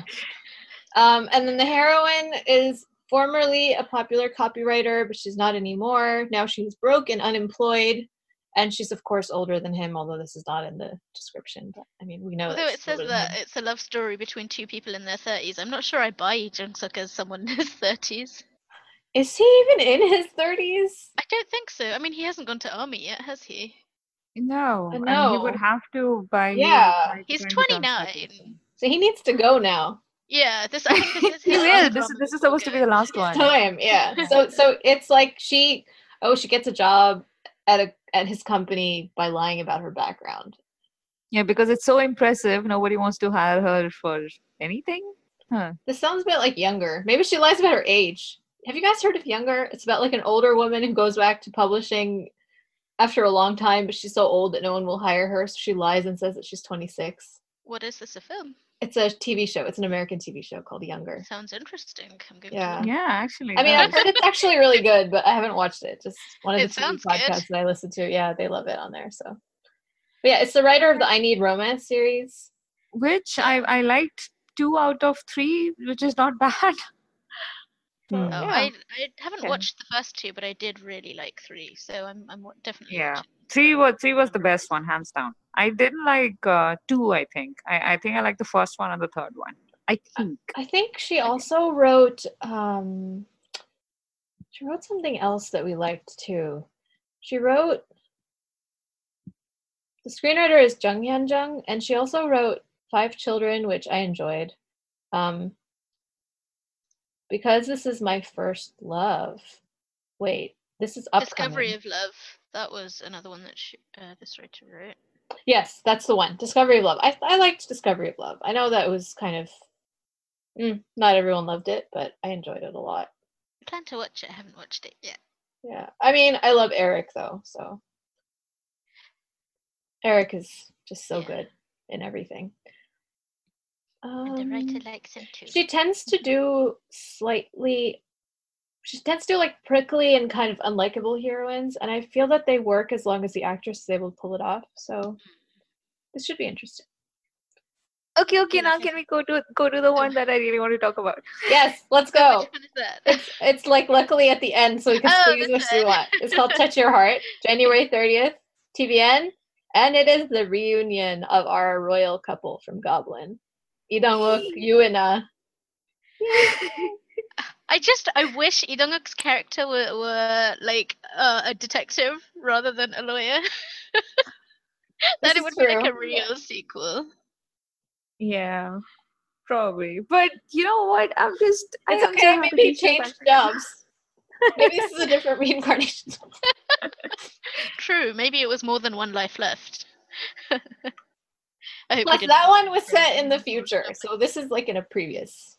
This is in current Oh. times. They can both happen. It's okay. Yeah. So yeah. So she's an actress, and he's a screenwriter. Um. No, sorry, he's not a screenwriter. He's a lawyer. You're right. Yeah, And and then and we- again another another story where um the like just like the previous one where the female lead uh, pretends uh like sort of lies about her background and uh, decides to be his secretary, I think, or, or something. Like, yeah, she needs to get experience for the uh, role that she for the is role. play, because she's a terrible Yeah. actress.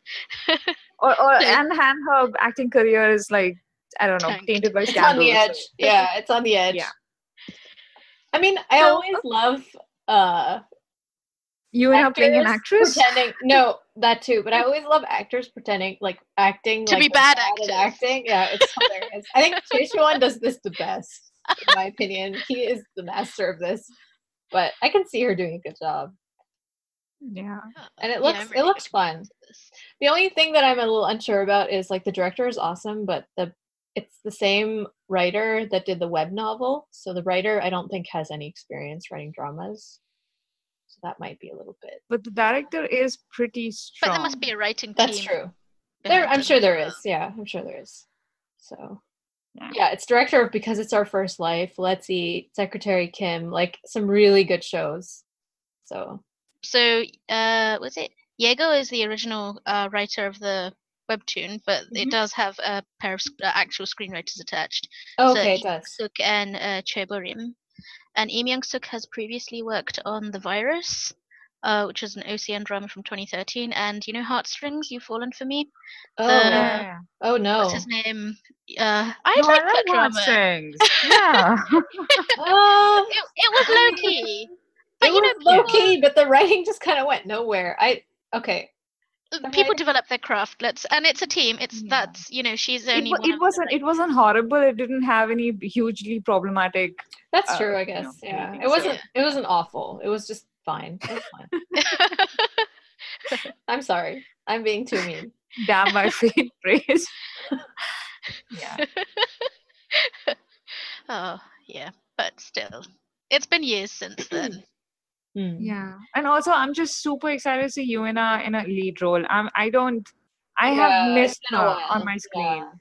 Yeah, she always She's seems to go from too lead to supporting, lead to supporting, lead to supporting. She's been doing supporting for the last three years, I think. I'm just No, why? because she She's does such have- a talented actress. Uh, yeah, I mean that's what I mean. Like she goes from she's finally she gets a lead role and then she goes back to a supporting role, then she gets another lead role and then she goes back to a supporting role. So she kind of mm-hmm. yo-yos that way. But yeah, I love her as an mm-hmm. actress. I think she's really fun. So yay. Yeah, because she hasn't done a she hasn't done a lead since My Secret Hotel, right? Uh, yeah. I think so. And that was 2014. and that one was not. I I was I It just was- only erased that from my memory. Yeah, I I didn't never have got it. Yeah. And the and the um three that she did before that, I think were supporting, and then the one before that was Queen In-hyun's Man from And see, 2012. so Yeah. that was the last for me. Queen Yeah. and Huntsman was the last thing that she did as a lead role in my mind. Mm. And now, so yeah, You've deleted everything. in In, my in feed. Paroma's world, it's been almost nine years. Yeah. Although uh, you, um, I don't think any of us watched One More Happy Sorry, Ending. almost That was a seven bit years. more of an ensemble drama. So It was okay. Okay, I just She must remember have that it a was that she wasn't the wait, lead. wait, wait, which which one? Which one? One, One More happy, Happy ending. Ending with I think Oh, I did. Jenna I did watch that. I liked you her. did? I liked her uh, sort of in it, but again, she was not the lead. I, I need her to have her solo drama. I need her to sort of diva out, which she is amazing at. So She yeah. is. That's true. Yeah.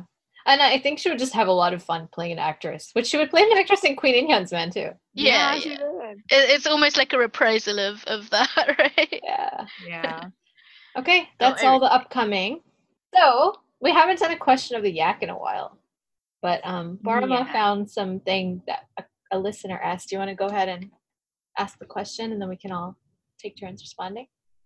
Yeah, sure. So um, I was uh, looking up uh, random comments in uh, different podcast apps, and I found one from RM. So what they basically asked was, um, was there a drama that we hated but we had to finish? And this could be from um, Japanese, Chinese, Korean, any industry.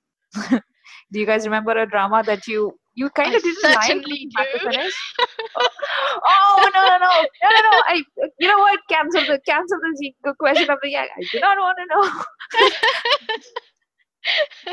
Why? What do you think I'm gonna say? I think I'm going to get punished for asking this. Uh, I'm a much nicer person than you think I am. You know. Oh yeah, okay. It's Full House, isn't it? It's Full House. I know. That was my second one. I have one before that though. What? Oh, okay. Okay, but in in your in I don't know in whose defense, maybe in Paroma's defense, like nobody made you finish Full House. You did not have to finish that. exactly. Why am I feeling so guilty? Well, I wasn't. As I said, I'm a much nicer person than you think I am. I wasn't gonna blame you for anything. I wasn't even gonna say Full House. So Okay, so what was your actual answer? I was going to say Criminal Minds. That's what I was Because- expecting. Yeah. Ah. That's why I was like, wait, what what why the Because- Why the Right, punishment? because, because that yeah because the question is that you couldn't drop right when you're recapping you can't drop you like nobody else is watching nobody else is reading um but you have to carry on you like you can't drop a show when it's bad when you're recapping it so that's the worst Ah. but yeah, Full House. The reason I, I made myself finish Full House is because one, I thought it was, uh, I was promised it was going to get better, and two, uh, my sense of completionism, which I have now thrown out of the window, Good for you. I'm and so everyone proud. else should too. if you're not enjoying it, stop watching it. There's better things to watch. Anissa? So um, I What thought about I didn't have one because I was like, oh, all my recapping has have been pretty good, and then I remembered Pretty Noona buys me food. from- oh my god, yes. I Um, wanted to drop for I definitely wouldn't have finished the whole thing if we weren't recapping it together. Um, and I also want to say that like recapping it with you, Saya, made the whole experience so much better because we could rant about it to each other. and then like our rants were actually published and people could commiserate with our rants. It was great. Not that I want to go um, through that again, but like if I Yeah, had to watch it, it's better than doing each recap on your own. Like in the regular Yeah. format, it was more of a like a conversational recap. yeah. So yeah, because you know, for a normal format, you'd put in so many more hours. Whereas with you know, with these ones, at least we didn't have to put in even the time that we did put in. I resented it because it was Yeah. that bad. But you guys were already saying stuff that we were thinking during, you know, the, the actual viewing. So I really mm-hmm. appreciated those recaps. And like I, I enjoyed them. I'm glad because it was, and it was also nice in that like it was one recap for two episodes rather than like Yeah. each person doing a full like extra long one on your own. Yeah. Yeah. Yeah. But yeah, that's my answer. What about you, so, Karma? so basically, duty made you do it. And yeah. I Okay. feel like that's the slogan of my life. Duty Yeah. made me do it. I mean, I just don't finish things that I don't like. It's not. It's like an optional No, extracurricular. I, I, I agree. I, I it, towards the end, I pretty much stopped watching Pretty Known. I was just reading your recaps because the recaps were fun. So yeah.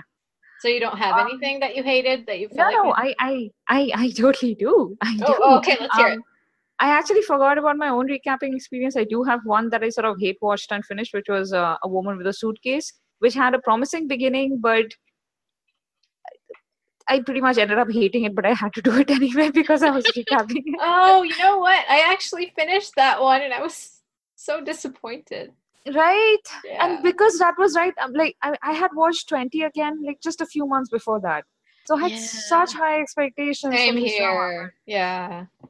yeah a- so that was bad and uh, my other uh, drama that i cannot explain and this is actually probably true for a lot of other uh, non-korean um, usually like chinese or taiwanese dramas that i would watch that i can i cannot tell you why i watched the entire thing but this is this is particularly true and you know some of these dramas have like some 50 episodes so really i should have had a reason by 30 at most.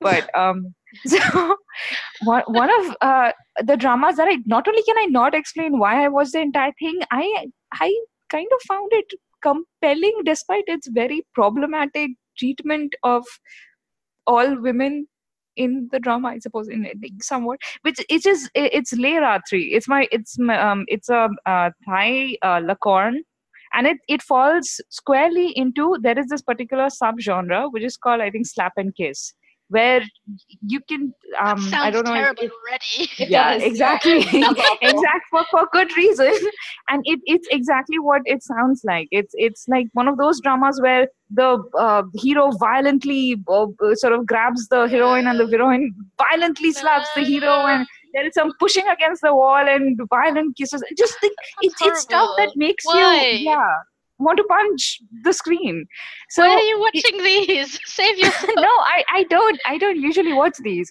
But in case of Leira 3, the actors were actually compelling. The heroine not so much, but the hero was, and the secondary characters were really compelling.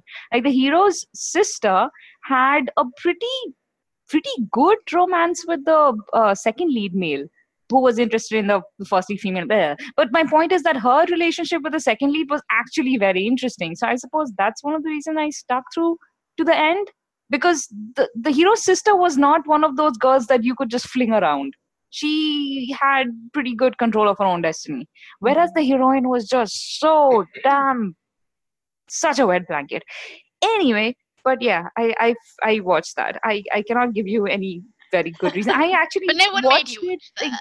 No, but no one made me watch that. And I I Except promise you, if it had been a different set of actors and maybe if the if the writing was good you know how sometimes some dramas that are really problematic also have good writing the pacing is Mhm. good the dialogue is good they just create this atmosphere where you know what is going down is is not right but yeah. they just grip you anyway yeah so that that was the feeling i had with Leela 3 it's my first lakorn and yeah, um, not the last one but yeah pretty pretty close i pretty much gave up on lakorn after that All right.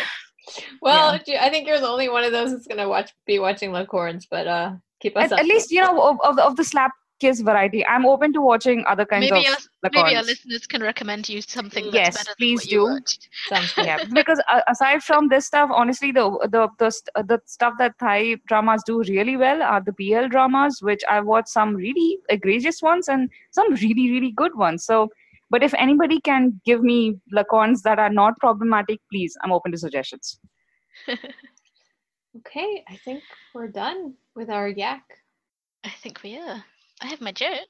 Let's go. okay I'm ready to guess. yes Probably incorrectly. I'm, I- I'm, I'm ready to fail too okay Well, I have to give you some background first. So, like, you remember Okay. the penguin jokes came from like penguin bars, the chocolate bars. yes. This is a Yeah. Frubes joke. So I know it sounds really dodgy for a non-English person, but um, Frubes are like fromage frais yogurt in tubes, like plastic tubes. Oh, So okay. This is a joke from a Frube tube. we have something called yogurt in the US. It's also yogurt in a tube. oh, maybe it's the same thing. So we call what them Frube. what is with you guys and these portmanteau words it's just they're they're terrible I mean, I'm not saying that I enjoy yogurt in a tube, but I've never eaten. They're actually it's not bad. I quite thing. enjoy them. Okay. but in any case, so what did the princess say when her photos didn't show? uh, Didn't When her photos didn't show. show. Uh, I'm drawing a blank, honestly. Let me just tell you. Yeah, let's let's just hear it. Someday my prince will come. What? oh no, it's so delightfully horrible. Thank you for that. You know how long I've been saving this? I've been saving this empty tube, which I even washed out so that it wouldn't like rot. And I put it inside like my ebook reader cover so I wouldn't lose it. So I've been saving it for about three months. So that's how long this joke has been waiting for you. Thank you could have just written it down somewhere but then I wouldn't have experience of looking at this really ugly Frubes tube and telling you about Frubes. I just also want to say that like Frube's tube is not really a phrase that I ever want to hear again in my life. no offense to British people. It's only when I'm talking to you guys I realize how weird Frube sounds. Actually, a little distasteful, um, and possibly a little obscene. It sounds. But um, yes, this is uh, yogurt in a tube. and with that, listeners, uh, we're leaving you on um that note. So uh, have a good January, and look for some uh bonus content on the blog about 2018 and what we thought about the dramas for 2018. Okay. Thanks for listening, everyone. Bye. Bye. Bye, guys.